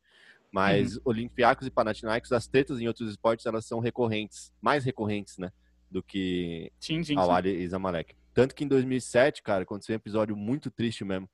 Numa partida de, jogo, de vôlei feminino, um torcedor do Panathinaikos, ele foi esfaqueado até a morte por um torcedor do Olympiacos, tá ligado? Bom, mano, a gente sabe que isso aqui é um clássico pegadaço, como o Lucas falou. Mano, o basquete é um esporte muito importante na Grécia também. A gente tem o Antetokounmpo aí que joga hoje na NBA, um puta jogadoraço. E os caras gostam muito também. E vamos falar agora então de um pouquinho de momentos históricos, passando assim, pincelando meio por cima de todo esse período do confronto. É, o Olympiacos ele mandou na, no país durante os anos 50 e o Panathinaikos mandou na década de 60. Em 62, na Copa da Grécia, teve uma parada muito, muito estranha aqui, porque, porra, olha as ideias dos caras, velho. O jogo foi cancelado porque, tipo, mano, o clima na, na arquibancada tava muito pesado. No primeiro tempo, ó, vai vendo, no primeiro tempo teve 66 minutos. Nossa. Mano, os torcedores começaram a jogar um monte de cachirola no gramado, tá ligado? O Carlinhos Brau já tinha inventado na época. Mentira. Mano, não rolava, não rolava gol de jeito nenhum. Os dois times pareciam estar confortáveis ali com o placar, assim como aconteceu no jogo lá de, de Glasgow, que a gente relembrou, que teve esse empate também. E que, assim, era um empate que era bom para os dois, porque teria a possibilidade de arrecadar mais grana no próximo jogo. Exatamente. Bom e velho mano. Mano, o juiz acabou o jogo antes da prorrogação, né? E a Federação Grega, tipo, não remarcou um novo jogo e ninguém ficou com o título. Foda-se. Dois anos depois, as torcidas invadiram o gramado, em um novo duelo, em uma Copa de novo, dessa vez na semifinal. E só pra forçar mais uma partida, dessa vez foi por parte dos torcedores, tá ligado? Caralho, no, entanto, no entanto, a federação excluiu ambos os times e falou que se fodam vocês aí. Mano, e depois desses dois casos, é, se as semifinais da, da Copa tivessem empate no tempo normal e na prorrogação, ela seria decidida da forma mais inteligente possível, né, velho? Vamos jogar moeda pro alto, mano. Isso, Nossa. parabéns. Porque os Mano, pênaltis mas- não existem, Mas foda-se os pensa, pênaltis. mas pensa, é bizarro isso, porque, tipo, tem hora que convém pros clubes é, terem, forçarem mais um, um- mais um jogo e tem hora que convém pra torcida querer mais um jogo, tá ligado? Então, tipo, mano, foda-se, vamos jogar moeda aí e se embora pra casa, tomar um banho, tomar uma cerveja, assistir um Mas- mas vai Netflix, vendo, relaxadíssimo. Só em 70 que os pênaltis foram implementados pra serem utilizados como um desempate, tá ligado? Em final, pelo menos na Copa. E só uma vez teve um campeão na moeda, que foi justamente num clássico, uma vitória do Panathinaikos, né? Isso. Você sabia que os jogadores do pariu. Panathinaikos, ele- eles tinham o, o costume de jogar com ramo de oliveira na, na orelha? Sabia não. É, lógico não. não. é mentira, acabei de inventar, cara. Ainda bem que eu não quis pagar despertão, né? Aqueles caras que faziam, não, isso aí eu já sabia, mano. Ou não, isso aí, mano, você tá dormindo pra trás, tio. Você tá- Todo Pode mundo crer, tem um mano. brother que é assim. Pode É. Você acaba de inventar um bagulho, cara. Não, não, eu. Pode crer, man. Pode crer. Eu estudei isso aí, É né? porque eles faziam referência a Hércules, tá ligado? Porque era um fato. Bom, Vai, vamos bora. lá, cara. Tipo, em um segundo domínio aqui, dos anos 90 e 2000, o Olympiacos ele dominou o clássico e também os títulos nacionais e assim abriu uma larga vantagem sobre o rival no confronto. A violência pesada, ela aconteceu a partir dos anos 2000 ali, selvagerias, tá ligado? Assim como o Lucas falou, um moleque foi morto, tipo, num jogo, mano, um pré-jogo de vôlei, tá ligado? Tomou facada, velho. E assim, a imprensa da, da Grécia, ela começou a, a incentivar, não incentivar, mas dar muito mais alarde para os confrontos que aconteciam entre as torcidas do que mais ao jogo em si, tá ligado? E, tipo, talvez isso tenha incentivado muita gente também. E essa treta toda, tipo, de 2004 para cá, não entra mais torcedor rival num dia de clássico, né, em ambas as casas. É, vários jogadores, até mesmo o presidente do Olympiacos, já foram atingidos por objetos jogados em campo, tipo sinalizador, tá ligado? Durante o jogo Ai, os Deus. torcedores malucos, raios, verdade. E assim, a crise de 2008, ela afetou muito essa parada, porque assim, antigamente existia a classe mais rica da Grécia, os torcedores do Panathina- do Panathinaikos, os mais pobres, os Olympiacos, e assim, a crise de 2008, mano, deixou todo mundo fudido, tá ligado? Então, hoje, hoje em dia não existe mais essa distinção que sempre foi utilizada para poder distinguir quem era de cada lado da cidade. Vamos aqui agora então para alguns fatos históricos, só para a gente poder marcar. Vai ser legal falar vários nomes gregos. O maior artilheiro do clássico é o Dimitris Saravakos, do Panathinaikos, que tem 16 gols. É, jogos, são 81 vitórias do Olympiacos, o, Pa- o Panathinaikos venceu 50 vezes apenas, e foram 69 empates. Maior goleada, 8 a 2 aquele jogo do caixão. o primeiro confronto entre as duas equipes, 8 a 2 para o Panathinaikos e 6 a 1 para o Olympiacos em 36. Desde sua fundação, mano, tipo, o, o time de Pireu conseguiu superar o time de Atenas em número de títulos. É, em ligas nacionais são 44 para o time vermelho, já os alviverdes possuem 20. E esse número se reflete também nas Copas, tá ligado? Pois o Olympiacos tem 27 e o Panathinaikos tem 18. É isso, matamos mais um clássico. Bora? Bora. Bom, senhores, agora vamos falar de mais um. Vamos para os Países Baixos agora. Vamos falar agora de Ajax e Feyenoord. Falar assim, o nome dele, né? O nome do clássico, eu acho que, assim, meu sotaque holandês vai ajudar bem. Eu acho que é The Classic. The Classic. É clássico. The Classic. Você é Ajax ou é você, você é Feyenoord, Newton? Posso ser sincero mesmo? Sincerão? Uhum. Nenhum dos dois, mano. Assim, não, fui sincero, assim. Não, Ô, tá qual que você, qual Tá que você certo. gosta mais? Não, quero ver jogo bom. Tá bom. Tá bom. E vocês? Ah, eu sou Corinthians mesmo. Eu gosto do cara. Ajax por causa do David Neres. Sou Corinthians, Manchester United. Só por isso. E é nóis, mano. Não tem, não tem Enfim, tempo ruim, não. mais uma vez, como que esse clássico surgiu, cara? Mais uma vez foi luta de classes. É, tem uma famosa, tem uma frase famo- famosa em Rotterdam, né? Rotterdam é muito falado assim, ó. Enquanto Amsterdã sonha, Rotterdam trabalha. Uou! Drop Então, mic. é, então, é pesado isso, porque a- em Amsterdã é uma cidade mais populosa, cidade cultural, festa, dinheiro, p... É Que porque a isso, prostituição. Não, mas a prostituição é legalizada lá. É, juntamente com a maconha, né?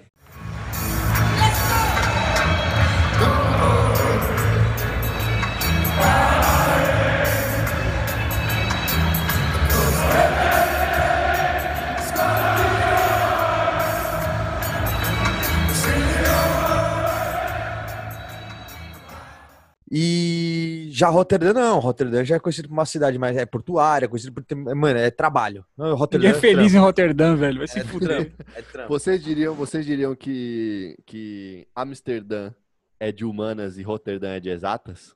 Ah, não, acho que não. Até porque Amsterdã é uma elitista, é uma classe elitista, né? Ah, pode Então. Roterdã é mais operária. Eu acho que não. Eu acho que Ah, não por, faz sentido, faz sentido. entendeu? Entendi. E, enfim, outro, outro fator que também que pesou muito foi que historicamente o Ajax ele é conhecido por ter um futebol mais solto, sabe? Mais bonito, assim, aquele futebol maroto. Isso irritava, Futebol. mano. Irrita os caras até hoje, mano. O Feyenoord é, É, conhecido por, mano, conservadorismo, futebol tático, bababá. O Ajax era a base da Holanda, né, velho? Exatamente. Em 1894, o Ajax foi fundado por dois, por algum, por uns amigos em Amsterdã, como Futebol Clube Ajax. Só em 1900 que ele se tornou um, um clube oficial. Então demorou seis anos para isso acontecer. Floris Stempel foi o primeiro presidente. Já o Feyenoord, o nome referenciado dele foi é, é referência de 1450, cara. Ah, um holandês chamado Fer van der Duys. Eita descobriu numa pequena ilha no Rio Mosa um local ideal para passar seus dias. Desde então, esse pequeno território rodeado de água, né, por todos os lados, ficou conhecido como Feyord. Feyord, sem o N. Isto é, o lugar de Fey, em tradução literal, assim, né? Hum. Então, em 1908, um grupo de rapazes criaram um clube que chamava William Milner 08, cujo nome depois eles alteraram para Celeritas, e só em 1912 o grande fundador adota o nome de Esporte Clube Feyenoord, recordando essa pequena ilha que eu contei essa história para vocês. E falar alguns marcos históricos que reuniram esse clássico. É, esse clássico também teve treta na, na história. O primeiro embate dos dois times foi em, outubro de 21, em Rotterdam. Teve um empate de 2 a 2 Mas é lembrado mesmo esse clássico é por conta da, da batalha de Beverdik, que ocorreu em 23 de março de 97, é, ao longo da Autoestrada 9, perto de Bervedik. Por isso que Batalha de Bervedik. As duas organizadas elas se encontraram é, e ocasionou a morte de, de um, de um rapaz, do Carlo Pic- Picornier, era um torcedor do Ajax. Então, infelizmente, esse clássico foi um clássico que trouxe uma morte pro futebol e a gente vê mais uma cena de que, pô, que merda que aconteceu. Uma família sentiu isso. Então, a gente tem que lembrar uma. Ele também foi por conta dos hooligans. Na Holanda tinha um grupo de hooligans. Então, por conta dessa, dessa galera, houve muita treta e ocasionou até morte. Falar outro marco histórico, vamos falar do Cruyff, né? É, Cruyff, grande Cruyff. Cruyff. Exatamente. O Cruyff, ele começou no Ajax, né? E aí ele foi pro Barça, enfim. E aí ele teve uma segunda passagem, é Corinthians. ele teve uma segunda passagem pelo Ajax. E aí, tá jogando pelo Ajax de novo, tal, tal, tal. E aí eles não se acertaram muito na renovação. Caralho, man, paga aí o bagulho, paga aí pra É, nós, tipo, Paga aí, O Ajax, ele não quis pagar, mano. E aí o cara falou, ah, vocês não vão pagar? Ah, não, Vocês não vão pagar que eu tô pedindo? não vai não. Meu futebol não vale isso aí, não? Aí os caras falaram, não. Eu Falei, então Ah, tá bom. Demorou, então. É isso aí. Tô indo pro Feyenoord. Ah, mentira. É quente. O Cruyff catou, foi pro Feyenoord, jogou junto com o Gullit e depois e, e conquistou um campeonato holandês que faziam 10 anos que o Feyenoord não conquistava o campeonato holandês, cara. Brabo. E depois você aposentou tranquilão, né? É, esse, esse campeonato é legal, é, é curioso, Newton, porque o Cruyff ele foi pro Feyenoord e ele tomou o... Ele, lógico, teve uma recepção bem calorosa ao contrário, né, do- dos torcedores do Ajax. E o Ajax venceu por 8 a 2 o Feyenoord, cara, com o Cruyff em campo. No primeiro turno do, do campeonato holandês.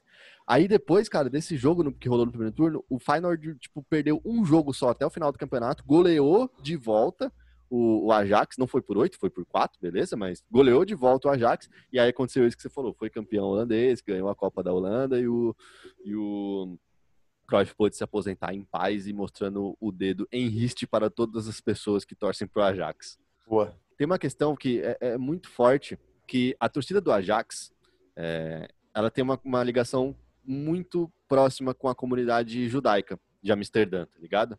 É, por isso que tipo, é, é comum assim você ver entre a torcida, no meio da torcida do Ajax algumas, algumas bandeiras de Israel, tá ligado? É, é, é bem comum assim, inclusive.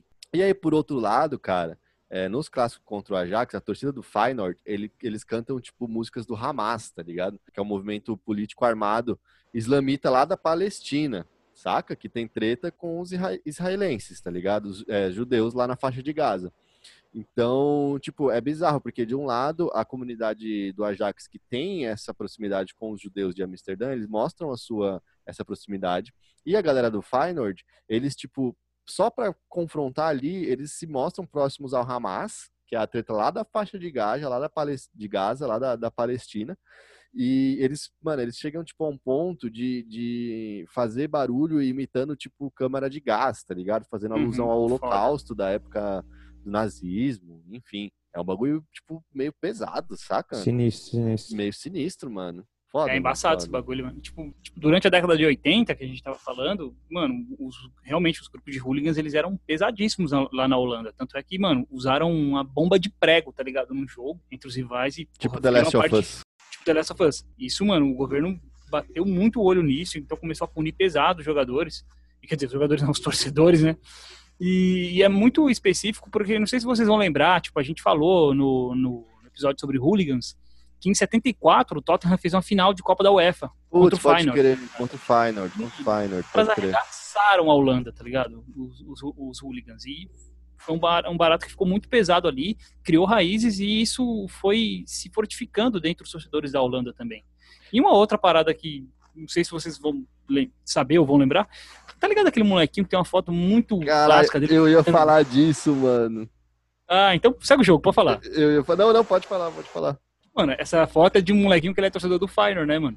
E, tipo, ela foi tirada lá em 2002, num jogo Que contra foda. o Borussia, se não me engano. E esse moleque, ele tem um irmão chamado Brian Feyenoord Wilson. Foda. Você viu que o pai hoje, dele é viciado. hoje ele tem 23 anos. Caralho, velho. Mas aquela foto Provavelmente, é clássica pra porra, né? você tá ligado o que, que é, Nilton, que a gente tá falando? Não. É uma foto, cara. cê- quando você vê essa foto, você vai saber que foto que é. Essa é uma foto de um molequinho, tipo, sei lá, ele deve ter o quê, Alan? Sei, mostrando o dedo do meio. Isso, Isso, exato. isso, é, um torcedor, Já é sei. um torcedor do Feyenoord, um loirinho, tá ligado? Da hora, da hora. É sei qual torcedor é, do sei. Feyenoord. Um alemãozinho, já sei. Muito- esse, esse mesmo, muito foda, muito foda, muito foda mesmo. Vamos aos números e fatos. É, os filhos dos deuses, como é conhecido o Ajax, ganharam 74 partidas. O Feyenoord ganhou 55 e foram 41 empates. O Ajax vendeu o- venceu o holandesão. É, qual que é o nome mesmo do campeonato holandês? Eredivisie. Não é? Eredivisie. Exatamente. 31 vezes. O Feyenoord ganhou 14, ou seja, um pouco menos da metade. O Ajax venceu a Copa da Holanda 18 vezes e 4 vezes a Champions League. O Feyenoord venceu a Copa da Holanda 11 vezes e uma vez só a Champions League. E o artilheiro do clássico é o holandês Schwak Zwart. 18 gols, todos pelo lado do, do Ajax.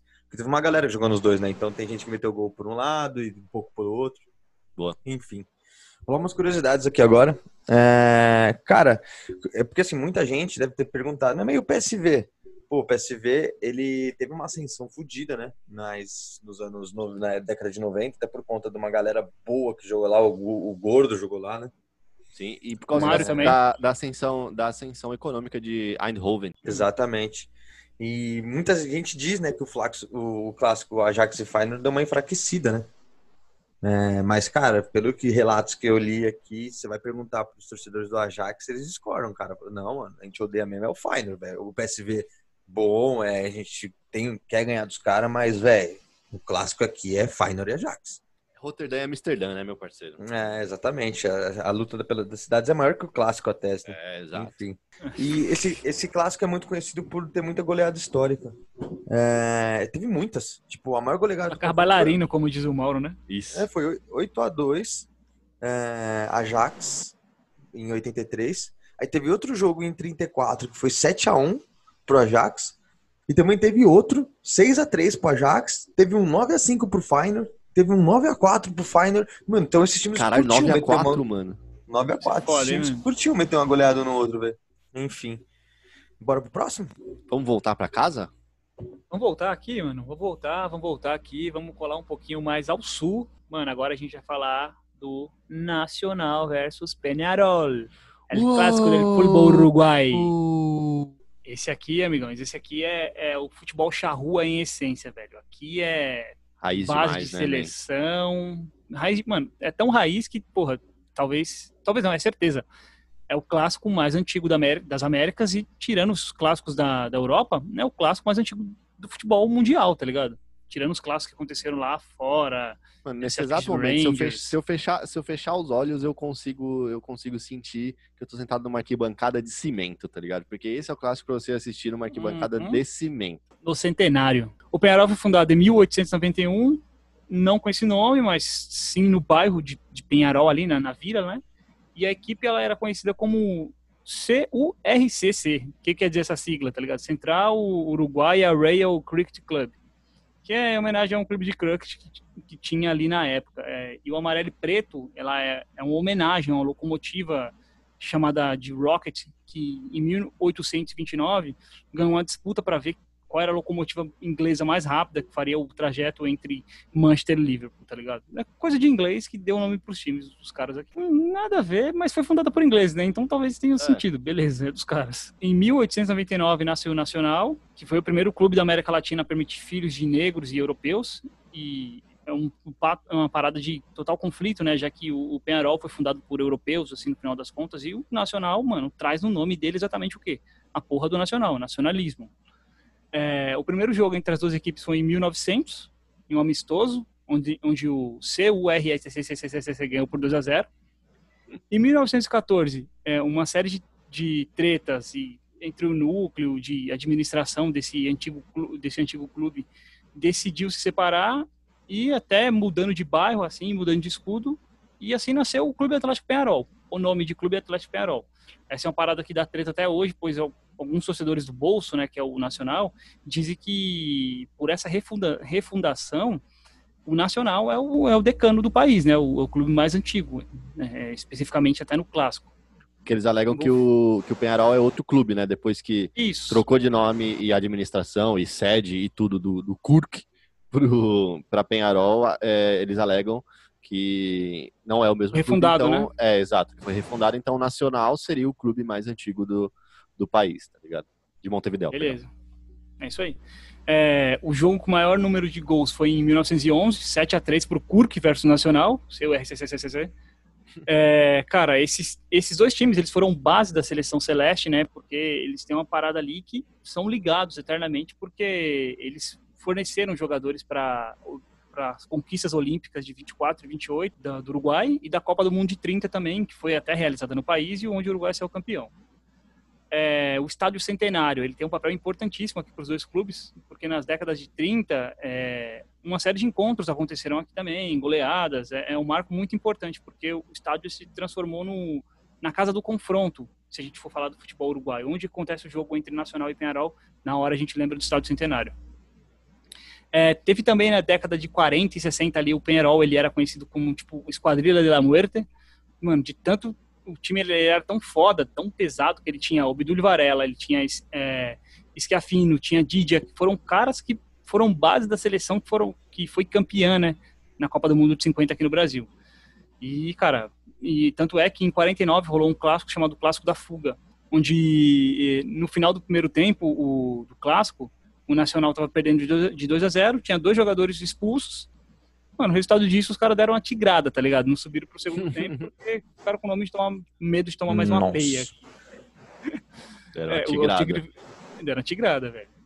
É, o Carboneiro, mano, ele tipo, teve domínio total na década de 60, porque ele conseguiu ganhar as Libertadores de 61, 62 e 61, 62 e 66, além de conquistar o Mundial de Clubes também. Na década de o 60, o, o Nacional, o, perdão, o Penharol, ele era o clube aqui na América do Sul que rivalizava direto com o único que conseguia rivalizar é, de igual uhum. para igual, assim, dentro do possível, com o Santos do Pelé, né? Exatamente. Tanto é que fizeram final de Libertadores também já, né? Exatamente nos anos 70 o Nacional consegue se recompor e também consegue ganhar Libertadores. Nos anos 80, é, os dois clubes eles ganham notoriedade, tanto é que nos anos 80 é a última década onde os dois clubes ganham Libertadores, tá ligado? De lá para cá nunca mais ganharam, mas ali também que o Nacional conseguiu empatar com o Penharol no número de mundiais, três mundiais para cada, cada lado.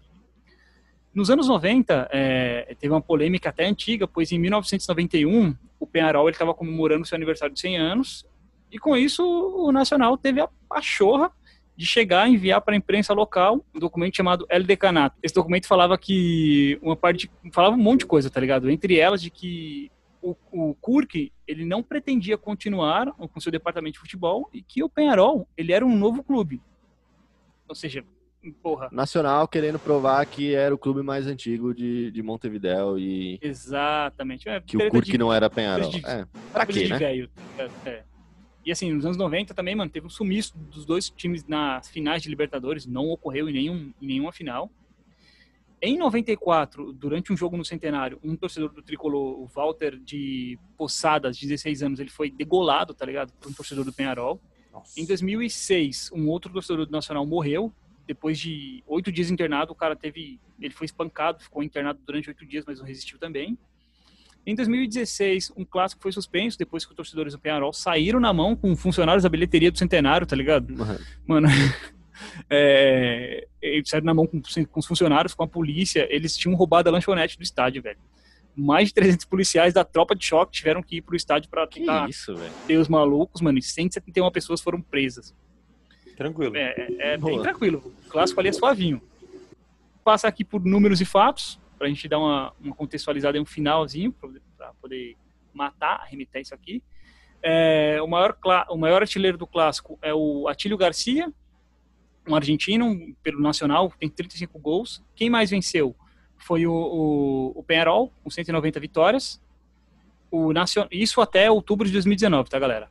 O Nacional tem 174 e foram 174 empates. Mano, a gente tá falando de um clássico é centenário. Jogo, hein, né? bicho? Maiores goleadas. Nacional 6, Penharol 0 em 1941 e Penharol 5 e Nacional 0 em 53. É, o Penharol ganhou 50 campeonatos uruguaios, o Nacional 47 e na Libertadores o Penharol tem mais, tem 5 conquistas e o Nacional tem 3. Galera, matamos aqui, eu acho que o clássico mais antigo da América do Sul, clássico lindão, agora... clássico bonito, clássico maroto, né, man? Clássico show de bola. Ah, o clássico raizaço, né, velho? Vamos sair da América. Vamos agora pro Eita. continente europeu pra gente finalizar nossa lista de clássicos. Acho que chegou a hora, hein? Todo mundo tava esperando, hein? Chegou o momento. Chegou acho que esses dois eram o que estavam mais esperando, era o Corinthians e Palmeiras e esse clássico agora, né? Qual que é esse agora, hein? Qual que é esse agora, hein? Vamos, vamos hablar. A, a, vamos, nossa, eu ia falar, vamos hablar about. Puta que pariu. Vamos hablar about. É trilingue, na mesma frase. Vamos falar sobre. Vamos falar sobre El Clássico. El Clássico. El, El, Real Madrid e Barcelona. Graças a Deus chegou esse momento. Você acha que a gente escolheu bem para encerrar, Newton? Ah, acho que escolhemos bem para encerrar, né? Fechar vai, com chave de ouro aqui. Vai ficar show, né? Vai ficar show. Vai, vai ficar show. Vamos falar então de, Real, de Real Madrid e Barcelona? Bora. Manos, como que surgiu isso aí? Vamos lá.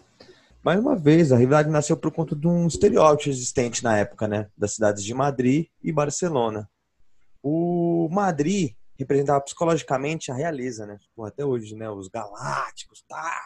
O Florentino O nome, Pérez, né? pô, Real Madrid, né? Real Madrid, né? Então eles representava a realeza, né? E o poder centralizador de Madrid e tal. Já o Barça representava. Nem foi fundado como Real Madrid, né? Foi fundado só como Madrid. Sim. Essa, essa parada do Real, ela vem depois, depois que o rei realmente dá o nome de todo time na Espanha que tem rei, Real, Real, Real Betis, Real Madrid, Real várias coisas, Real Valecano. Sociedade. A sociedade, tipo, tem uma identificação do rei da época ali, tá ligado? Boa. E aí, já o Barça, ele representa o povo catalão, mano. E o desejo da independência que tem até hoje, né? Da Catalunha.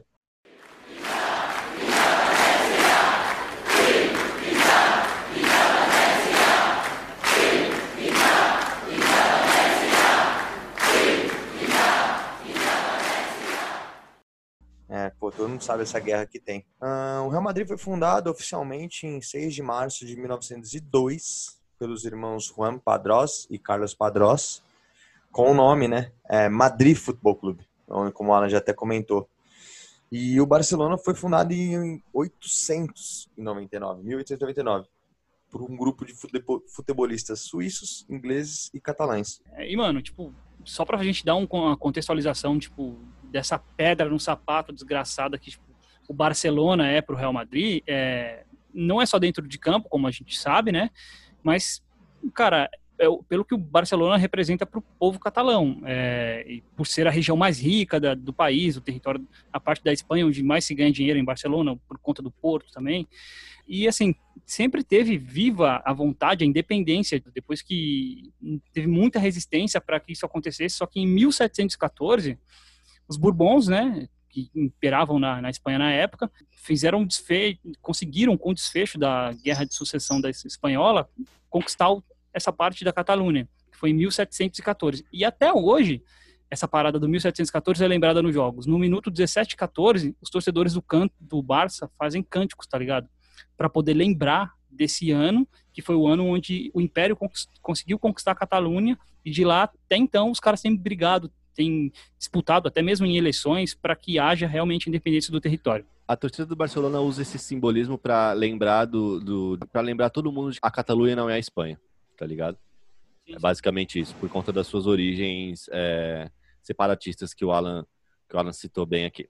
É, e aí, cara, tem uma parada que é muito, mas muito importante mesmo pra essa rivalidade de Real Madrid e Barcelona, que foi, acho que, o momento que, que essa rivalidade ela realmente se materializou como uma das mais acirradas do mundo, tá ligado? E isso tem muito a ver com o período da Espanha franquista, né, da, da, da ditadura do general Francisco Franco, que durou bastante tempo na Espanha, é, até um pouquinho antes disso, né, na, na Guerra Civil, com a interferência do- dos nazistas, fascistas italianos e tal. O balão de É, ensaio, né, velho?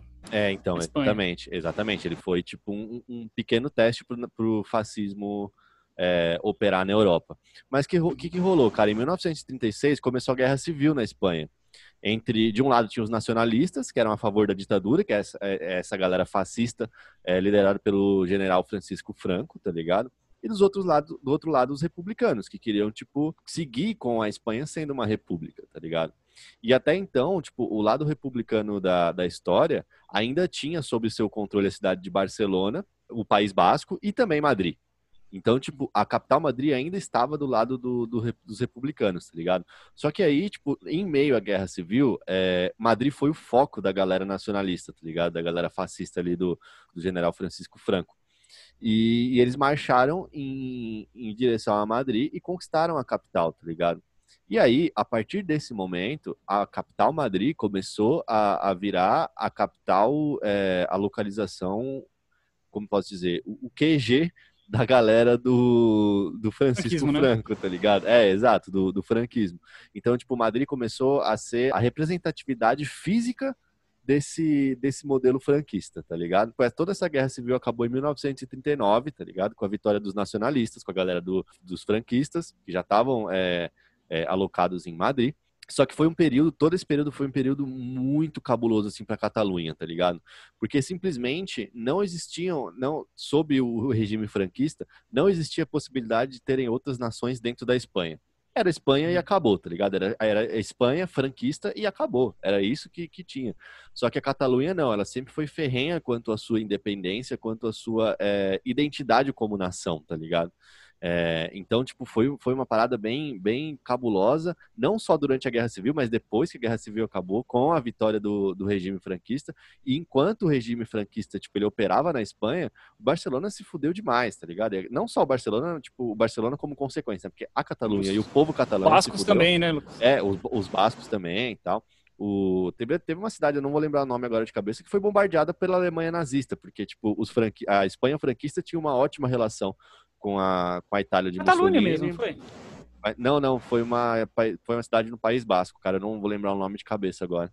É um é, quadro, famoso pra caralho. É, o Pablo, o, um, um quadro de Picasso, cara, que, que ele simboliza a cidade que foi bombardeada, mas eu não lembro o nome da cidade.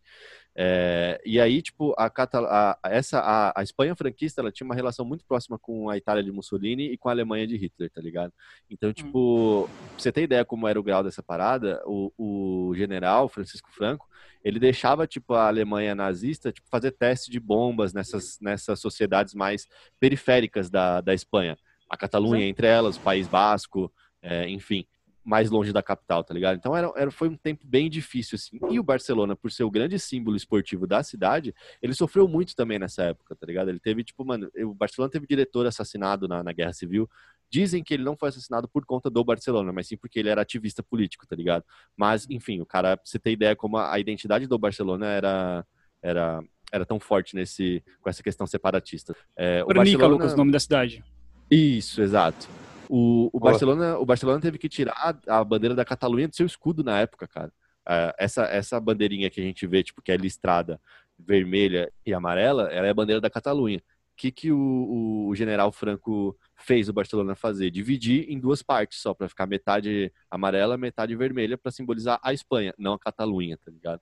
É, enfim, e aí, tipo, cara, foi um período muito treta pro Barcelona. E enquanto isso, o Real Madrid, que era o time da capital, ele representava, é, ele era a propaganda do regime franquista para toda a Europa. O sucesso europeu do Real Madrid, ele era a propaganda do regime franquista para a Europa inteira, tá ligado? Uhum. Então, tipo, é uma parada que é, não, não tô dizendo que, que o Real Madrid tem essa essência, porque o Real Madrid é mais antigo do que o regime franquista, mas pela, por Madrid ser a capital e ser o grande centro do regime franquista, o Real Madrid acabava sendo por consequência, é, o grande meio de propagar essa mensagem pro, pro mundo, tá ligado? Mano, a, a Copa do Rei mudou de nome, tá ligado? Virou Copa do Generalíssimo, tá ligado? Exatamente. É, cara, bizarro, mano, bizarro. É, e, cara, até hoje, tipo, existem até alguns nomes, assim, que são notórios, que a gente conhece até hoje, que são, tipo, muito engajados nessa questão separatistas, ou eram, né? É, o, o Piquet, acho que é o, o, mais, mais engajado, né, nessa, nessa questão, tanto que ele tem uma treta uhum. ferrenha com, com o Sérgio Ramos, né? É, o Piquet já declarou várias vezes que se pudesse escolher, ele, ele jogaria pela seleção da Catalunha, não pela seleção da Espanha. É, o nosso querido Guardiola, cara, o nosso querido Guardiola também é, uma vez ele usou, na Champions League, ele usou um broche da, da Catalunha, foi punido, pela UEFA, que não, que não permite Puyol, que não permite manifestações políticas. O Xavi também, né? É muito, uhum. muito é, presente nessa questão. Enfim, mas é, é só para ter uma ideia, eu acabei me estendendo um pouquinho mais do que eu queria, eu queria falar mais rapidamente disso, mas só para a gente ter uma ideia de como o momento político da, da Espanha, é, ele enervou muito essa, essa rivalidade, e, mano, né? E durou bastante um tempo, jogo... cara, durou bastante tempo. Sim o, o, se eu não me engano, a, a ditadura do Franco do, foi de, de 39 pouco, a 76, cara. velho. É, foi 70 e pouco, o bagulho é. É muito tempo, mano. Tipo, tem um jogo que ele marca muito essa parada que você tá falando, tipo, dessa guerra, tá ligado? Foi a Copa de 43. Essa repressão que aconteceu. Porque no primeiro jogo da semifinal, o Barça ganhou, tipo, na Catalunha de 3 a 0 e os jogadores do Real foram hostilizados, tá ligado? No campo. Porque, mano, além de tudo, o Camp Nou ele servia com a forma de local onde o povo catalão podia se reunir e se manifestar, tá ligado? Contra o governo. Porque, mano, pro Franco era melhor você ter a galera ali dentro do estádio específico, gritando lá dentro que se foda. Pra não fazer diferença nenhuma. E no jogo da volta, é, porque o primeiro tinha sido lá na, Espanha, lá no, na Catalunha, é, o Barça, para começar, já não pôde levar torcedor para Madrid, e, mano, e quando assim que o Barça chegou é, em Madrid, o busão ele foi apedrejado, tá ligado? Tacaram moedas, garrafas, uma par de coisa, e até mesmo dentro de campo começaram a jogar uma par de coisa. E alguns agentes, né, do, do governo franquista foram no vestiário e falaram para os jogadores do Barcelona, mano, ó, hum, a gente não dá garantia nenhuma de segurança para vocês, ou seja, tipo, não ganha, tá ligado? Te vira. te vira. E tanto é, mano, que esse aqui é o jogo onde marca o recorde de gols do, do, do, do, do confronto, mano. Foi 11 a 0 pro Real Madrid, tá ligado? Tipo, ali foi um momento exato onde o franquismo, tipo, falou aqui, ó, aqui vocês não vão ganhar, vocês estão em Madrid, vocês não estão nem louco, velho, vocês vão passar vergonha aqui. Foda, mano. Eu estive em Barcelona ano passado, é até uma coisa que eu tava comentando em off aqui com, com os moleques. É, mano, a cidade, todo lugar que você olha em Barcelona, você, você com certeza vê duas coisas assim, cara. Que é bandeira da Catalunha e Lionel Messi, tá ligado? Lionel Messi eu já esperava. Mas bandeira da Catalunha, cara, tipo, mano, sério mesmo, velho. Todo quarteirão tem um, um, uma bandeira, tipo, em algum, alguma varanda, alguma janela de prédio, tá ligado? Os caras, eles têm essa questão, assim, muito bairrista barrista no bom sentido, saca? É, os caras são muito hum. orgulhosos da nação que eles são, é, além da Espanha. Então, tipo, eu acho que até por isso o Barcelona ele tem é, essa esse ano e nos últimos anos a gente acaba vendo um pouquinho menos, mas até por isso o Barcelona ele tem essa questão do tipo valorizar bastante o jogador da base, da comunidade, tá ligado? De trazer e... os caras para trazer os caras para dentro da comunidade e, outra, né, e tentar encaixar isso dentro do seu estilo de jogo, saca? É uma identidade gente, muito forte. É, mano, e outra, né? Quando a gente tá falando, a gente tá falando da Catalunha e quando a gente fala Espanha, parece que é um país, sempre foi bonitinho, nasceu ali. Não, velho, um país ele é formação de, de várias coisinhas que vão se juntando, mas o sentimento de nação ele é outra história. Exato. O, é o, povo da Catalunha ele não pertence à Espanha, ele pertence à Catalunha. Para eles, mano, você tem é, identidades culturais diferentes, você fala uma língua diferente, você não, então, não você, no... não se, você não se sente espanhol, tá ligado? No regime, durante o regime franquista na Espanha, era proibido, cara, você falar você falar catalão, é, tá ligado? Catalão, né? Treta, e, mano, né? tanto é que, assim, em 2017, houve uma declaração unilateral de independência da Catalunha, só que ela não teve reconhecimento internacional e sofreu uma série de sanções pelo Senado espanhol e vetou a independência da Catalunha, tá ligado? Tanto é que o, o presidente que se diria da Catalunha, o Carlos Puigdemont, ele foi preso, tá ligado? E saiu fora, o cara teve que fugir pra Bélgica, ele tá até hoje na Bélgica, porque ele não pode voltar pra Espanha, se ele voltar pra Espanha ele pode ser preso. Newton, Quer fazer um overview aí pra gente de números, fatos e, e curiosidades? Vou fazer, mano, vou fazer. Depois dessa aula de história que os maninhos deram pra gente aí, fazendo essa contextualização com o futebol. Bem interessante, né? Saber que, pô, impacta muito, né, nas decisões futebolísticas. É foda, cara. Muito Mano, foda, futebol, de vez em quando, é só, é só a última ponta. O joguinho é só a última ponta, tá ligado? Justo. Mano, vou falar algumas histórias que aconteceu, alguns fatos que foi bem bacanas. Eu acho que, mano, tem vários. Assim, é, como todos os clássicos tinham vários. A gente só separou alguns, porque senão, mano, era um podcast para todos os clássicos. é, começar com o Di Stefano, Alfredo Di Stefano, famoso. Uma das primeiras brigas que tiveram entre os clubes foi porque é o seguinte: o Barcelona estava negociando com o River, oficialmente, é, quem tinha o passe do jogador, mas na época o Di Stefano jogava no Milionários. O Stefano chegou até ir pro Barcelona, cara, jogar três amistosos, tudo. Mas o Real Madrid entrou na disputa por eles. Então o Real Madrid catou e falou direto com o Milionários, que era o clube que o Di Stefano atuava na época. Então aí teve a briga, por causa que o Barcelona estava fazendo com o River, o Real Madrid com o Milionários. Enfim, o general Moscardo, que era o ministro de esportes, deu uma solução. Falou assim: ó, a gente não faz o seguinte: uma temporada para cada um. Uma temporada joga no Barça, outra pelo Real. As ideias, ah, velho. Palhaçada, que né? ideia bosta, né, mano? Palhaçada. Aí, lógico, o acordo foi rejeitado, o Barça não quis, mano. Aí o Di Stefano catou e jogou no Real. Nossa, o, o Barça começou, mas ele acabou indo no Real. Uh, outro ponto da hora foi o clássico das garrafas. Os catalães, vencer, os catalães venceram a final da Copa do Rei em pleno Santiago Bernabéu, mano. Fudido Bravo. isso. E aí os Sim, madridistas mas... é, reclamaram de um pênalti que não foi marcado pelo árbitro. Aí os torcedores começaram a tacar garrafa, objeto no gramado, é, chuva de vidrado no gramado, velho. Caralho. Desde então foi proibido daí a venda de garrafa em todo o estádio da, da Espanha. 2005, a equipe da Catalunha era treinada pelo holandês Frank Rijkaard e era liderada por um, por um mano aí, por um bruxo, gaúcho. Nossa, o bruxo. E o bruxo foi, mano, o Barcelona venceu 3 a 0 o Eto'o abriu o placar. Cara, o, o gaúcho destruiu esse jogo destruiu. A torcida do Barcelona, a torcida do Real Madrid levantou e aplaudiu. aplaudiu de pé, né? Você tá louco. Ele teve amassa. com o Iniesta também, não teve? Teve com o Iniesta? Não manjo se teve com o Iniesta também. Mas, tipo, mano, eu acho que... beleza que o Iniesta é espanhol e... Essa questão, essa questão de, de aplaudir o jogador adversário, eu acho que ela, além, tipo, beleza, tem a questão que ah, você dá, você reconhece o mérito pro cara, mas você também dá uma, mano, é uma forma de você protestar contra o seu time, né? Mas eu não gosto. Eu não. Sim, Eu sim. tô fora, velho. Torcer porra de, de rival, mano. Um outro no último caso, esse é mais recente. A gente já falou dele acho que umas duas vezes até aqui em outros casts. Foi aquele número 500 do Messi, né, mano? Que eu já falei que eu vi Ah, que, relativamente momento, ao vivo. Que momento. Relativamente ao vivo não, né? Porque eu tava vendo só pela TV, mas assim, em tempo real, na real, né? 3x2 pro Barcelona, o Messi mete o gol de número 500, ele saca a camisa e mostra aqui assim, ó, eu sou Lionel. Em Santiago E- Bernabéu, né, meu parceiro? Em Santiago não é Bernabéu. um, não. O último minuto, né, Milton? Último minuto do jogo, exatamente. Bora lá. Mano, foram set- 277 jogos, o Barcelona ganhou 115, o Real 110, bem próximo assim, foram próximo, 62 empates. O maior goleador do clássico é Lionel Quem, Messi, quem, quem, quem, quem? Lionel, com 26 gols. O Barça ele tem 26 conquistas da La Liga, né? 30 Copas do Rei, 5 Champions Leagues e 3 Mundiais. O Real ele tem 33 La Ligas, então ele tem 7 La Ligas a mais. Tem 19 Copas do Rei, então tem 11 Copas do Rei a menos. Só que, só que o Real tem 8 Ai, não Champions dá, né? Leagues a mais, mano. É, sem contar que, assim, cinco dessas Champions League foram no começo dos anos 50 lá, quando começou o bagulho, né? E, e a Quatro gente tá agora, ligado pô. que o...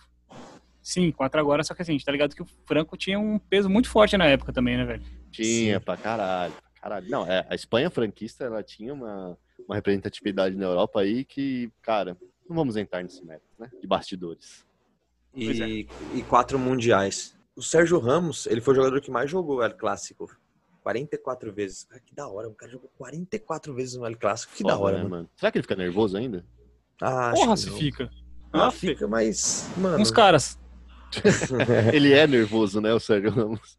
Bom, senhores. Ufa. é, eu acho que, mano, a gente falou clássico pra caralho. hoje. caralho! A gente tinha que Tá louco. se, se podando, porque senão a gente ia deixar falando, mano, 37 coisas de cada clássico e, enfim.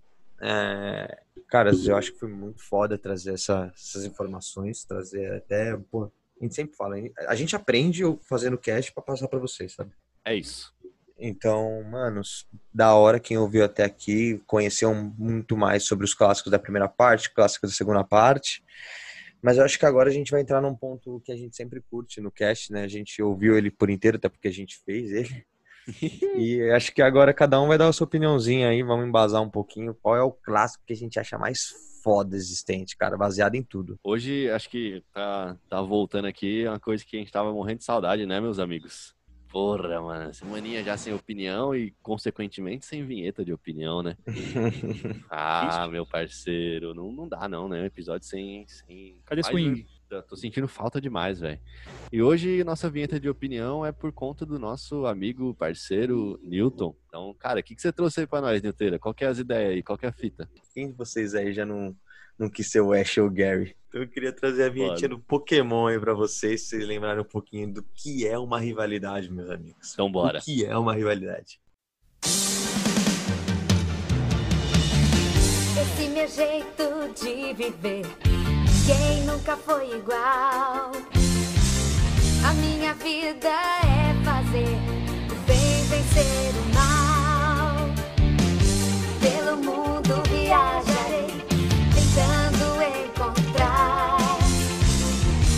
Pokémon e com o meu poder tudo transformar. Pokémon tem que pegar, isso eu sei. Pegá-los eu tentarei. Pokémon. Caralho, Newteira, porra, mano, mandou bem demais, hein? Agora, Vou uma, mostrar. antes de dar opinião sobre rivalidade, opinião rápida aqui. Primeiro o Newton, depois o Alan. Pikachu, Squirtle, Bulbasauro ou Charmander? Squirtle. Discordo. Mas que bosta, hein? que você gostei. Charmander, né, porra? Nós é Charmander, caralho. Nós é maluco, caralho. Charmander é pica. Charmander é pica. Posso começar, senhores? Evolui pro Charizard. É... Vamos aí, Newteira. Mano, E tá aí, Nuteira. Cara, antes, antes da gente entrar nas nossas opiniões, é, vamos chamar a galera que a gente convidou aí pelas opiniões, cara. A primeira delas, é, a gente não conseguiu em tempo hábil de colocar no episódio passado, quando a gente falou de Manchester United e Liverpool, mas a gente conseguiu uma, uma participação super especial de um, de um parceiro nosso. Ele é um dos cabeças do Red Devils Brasil e Manchester United Brasil. o, o site, é o Bruno Pequeno, a gente trouxe ele para falar sobre Manchester United e Liverpool, né, que foi o North-West Derby, que a gente falou no episódio anterior, e o que, que esse, esse clássico significa para um torcedor do Manchester United. Então, ainda dá tempo. Fala aí pra gente, Bruno, o que, que, que, significa aí para um, um Red Devil de coração? Fala galera do Triplete Podcast, eu sou o Bruno Pequeno, da torcida Red Devils Brasil e também do site MUFCBR. É um prazer estar falando com vocês sobre o maior clássico da Inglaterra, sem dúvida um dos maiores clássicos do mundo. E o maior clássico inglês não é interessante apenas por serem dois times que mais levantaram taças dentro e fora da Inglaterra. Temos sempre duelos equilibrados e imprevisíveis, os títulos são equilibrados, os confrontos são equilibrados historicamente, mas talvez o que mais mexe com o torcedor dos dois times são os desastres que fizeram mudar os, a postura de seus times e também a postura de toda a liga inglesa. São eles o desastre de Munique em 58 e Hillsborough em 1989. A partir daí foi formada a Premier League nos anos 90, onde mudou o cenário e o United construiu um domínio, né, conquistando 13 títulos em 20 anos a mídia mundial vai ao, ao estádio para fazer uma cobertura especial, é, deixou de ser apenas um, um clássico, uma rivalidade local, né? Já transcende aí as fronteiras inglesas. E a expectativa realmente é que a gente possa ver esses dois times duelando ponto a ponto, cabeça a cabeça, gol a gol, os próximos títulos, né? De preferência com a vitória Red Devil. É sempre um, um prazer mesmo falar sobre o United e falar sobre essa rivalidade. Queria aqui deixar o, o meu convite ao torcedor do United e, é claro, ao, ao nosso rival, uh, para quando passar essa pandemia, né, essa situação de quarentena que a gente vem vivendo, para que a gente possa se encontrar nos pubs aí, a Red Devils está sempre fazendo encontros pelo Brasil, então se você está ouvindo aí quer participar, é, nos procure nas redes sociais é, e participe desses encontros, né, independente de ser torcedor do, do United ou não. É sempre legal a gente estar tá discutindo um pouco mais sobre essa rivalidade e estar tá se divertindo. E fica aquele abraço, espero que vocês todos aí passem bem por esse período. Até a próxima. Boa, mano. Puta, da hora eu vi, né? Da hora ter a opinião da galera, de sentir tudo que a gente comentou aqui. Bom demais. Né? Não, não tá só presente no país existente, né? Tá em outros países também, né? Estender essa rivalidade muito foda. Amor não tem, amor não tem, não tem localidade, né, cara? Sim. Uhum. Eu queria agora também um outro convidado especial, mano. Um parceiro nosso, Nick. É, pô, a gente fez até um sorteio de uma camisa com a página deles. Pra quem não conhece o Nick, o Nick tá. Ele é um dos donos da página VS Jogadores. Então, Nick, fala pra gente aí qual clássico você mais curte e o porquê. Fala, triplete! Beleza? Aqui é o Nick da VS Jogadores. Estou aqui para falar um pouquinho sobre El Clássico. O que dizer de Real Madrid e Barcelona? O Real Madrid gigante, hegemônico, o maior time do mundo, mas ele tem um rival à altura, principalmente nas últimas décadas. O clássico é gigante desde sempre, mas nas últimas décadas o Barcelona cresceu monumentalmente. Foi um crescimento absurdo, principalmente nesse milênio, conquistando muita coisa.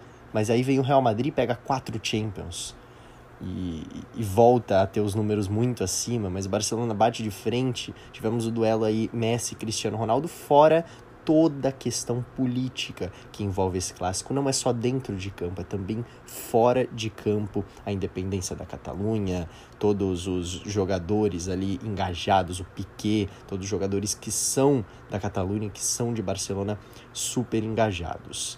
Então o mundo para para ver El Clássico e não podia ser diferente.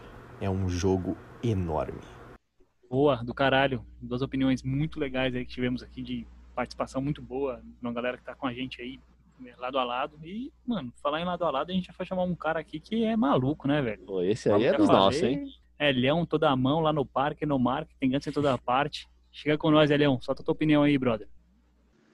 Então, o clássico que eu mais gosto de ver, não é nem ver, é mais participar mesmo, porque não há nada comparado a um Palmeiras e Corinthians. A semana que antecede o clássico, você respira o clássico 24 horas por 7 dias da semana até o jogo acontecer. Não há nada equiparado a, a esse jogo. Tá certo que cada clássico tem sua tem seu, sua questão, né? Seu seu charme, seu glamour. Mas viver um Palmeiras e Corinthians é, é para poucos. Abraço, é nóis. É isso aí, senhores. O Elhão, cara, o. Elhão é brabo, ele tá com a gente em todos, né? É mano? maluco. Senhores, posso começar? Vai lá, Por favor. vai lá, fala, fala. Caras, eu vou ser sucinto, na minha opinião. É, no episódio passado eu falei até Boca e River, mas eu fui muito na. Ah, qual que você prefere? Ah, eu, eu tava, sabe? Na, ah, na- duraço, assim. na lata. É. Mas, cara, depois analisando todos que a gente comentou, mano, tem umas histórias muito fodas. Muito fodas mesmo. Corinthians e Palmeiras foi o que a gente mais estendeu até aqui, de, porque envolveu um pouco de emoção. Mas, analisando depois, o meu vai ser muito curto e claro. Muitos deles foram por luta de classes, é, o- os clássicos. Mas o que mais, assim, talvez para algumas pessoas não, até porque muita coisa errada aconteceu envolvendo o que eu vou falar agora, mas muita coisa boa aconteceu envolvendo o que eu vou falar agora. Então, eu acho muito foda quando a religião se estendeu até o, até o esporte. Então, é que do jeito que foi estendido não foi muito legal, e atitudes que a religião tomou no passado também não foram muito legais. Mas, ao mesmo tempo, eu enxergo que também trou- a religião traz muitas coisas boas para algumas pessoas. Enfim, é um, é um outro papo que a gente tem que falar, que tudo tem coisa boa e coisa ruim. Então, cara, o meu clássico preferido, Celtic Rangers, é The World Farm Derby. Caralho, Ah, mano. Aí, é. mano, aí você surpreendeu geral, hein, bicho? Porra. É, velho. Caralho. Eu não sabia que você Eu- tinha ficado tão impactado caralho. assim com a história, não, mano. Ah, eu fico, mano. Quem, algum quem me conhece, vocês me conhecem um pouco mais fundo, assim, é, enfim, não vou falar da minha religião aqui. é, eu achei muito foda. Então, provavelmente, esses dois clubes, eles deveriam seguir pela mesma linha de raciocínio, até porque os dois são cristãos. Mas, enfim, pra mim é The Old Farm Derby, o clássico que eu mais curto. Foda, mano. Boa, foda, caralho. foda. Da hora. Quer ir pra cima aí, Alan? Quer, quer, mano? Vou e vou, vou e vou matar rápido aqui, tá? Porque boa, boa. Não tem muito o que falar, né? não tem muito o que falar, mas vou começar assim, tá ligado? Porque, mano, o maior clássico pra mim do mundo, mano, é, é- é obviamente, ele precisa ter o básico de todo clássico. Torcidas malucas, grandes escolas de futebol e muitos títulos envolvidos, mano. Mas ele tem que ser também, mano, aquela parada, tipo, em- quando as duas equipes se encontram, mano, tipo, o mundo que envolve os torcedores qual- nos quais eles estão envolvidos, ele, ele para, tá ligado? Independente da época, tipo, independente de se o time tá em boa fase ou se ele tá em, em má fase, aquele jogo tem que ser o jogo mais importante da temporada, tá ligado?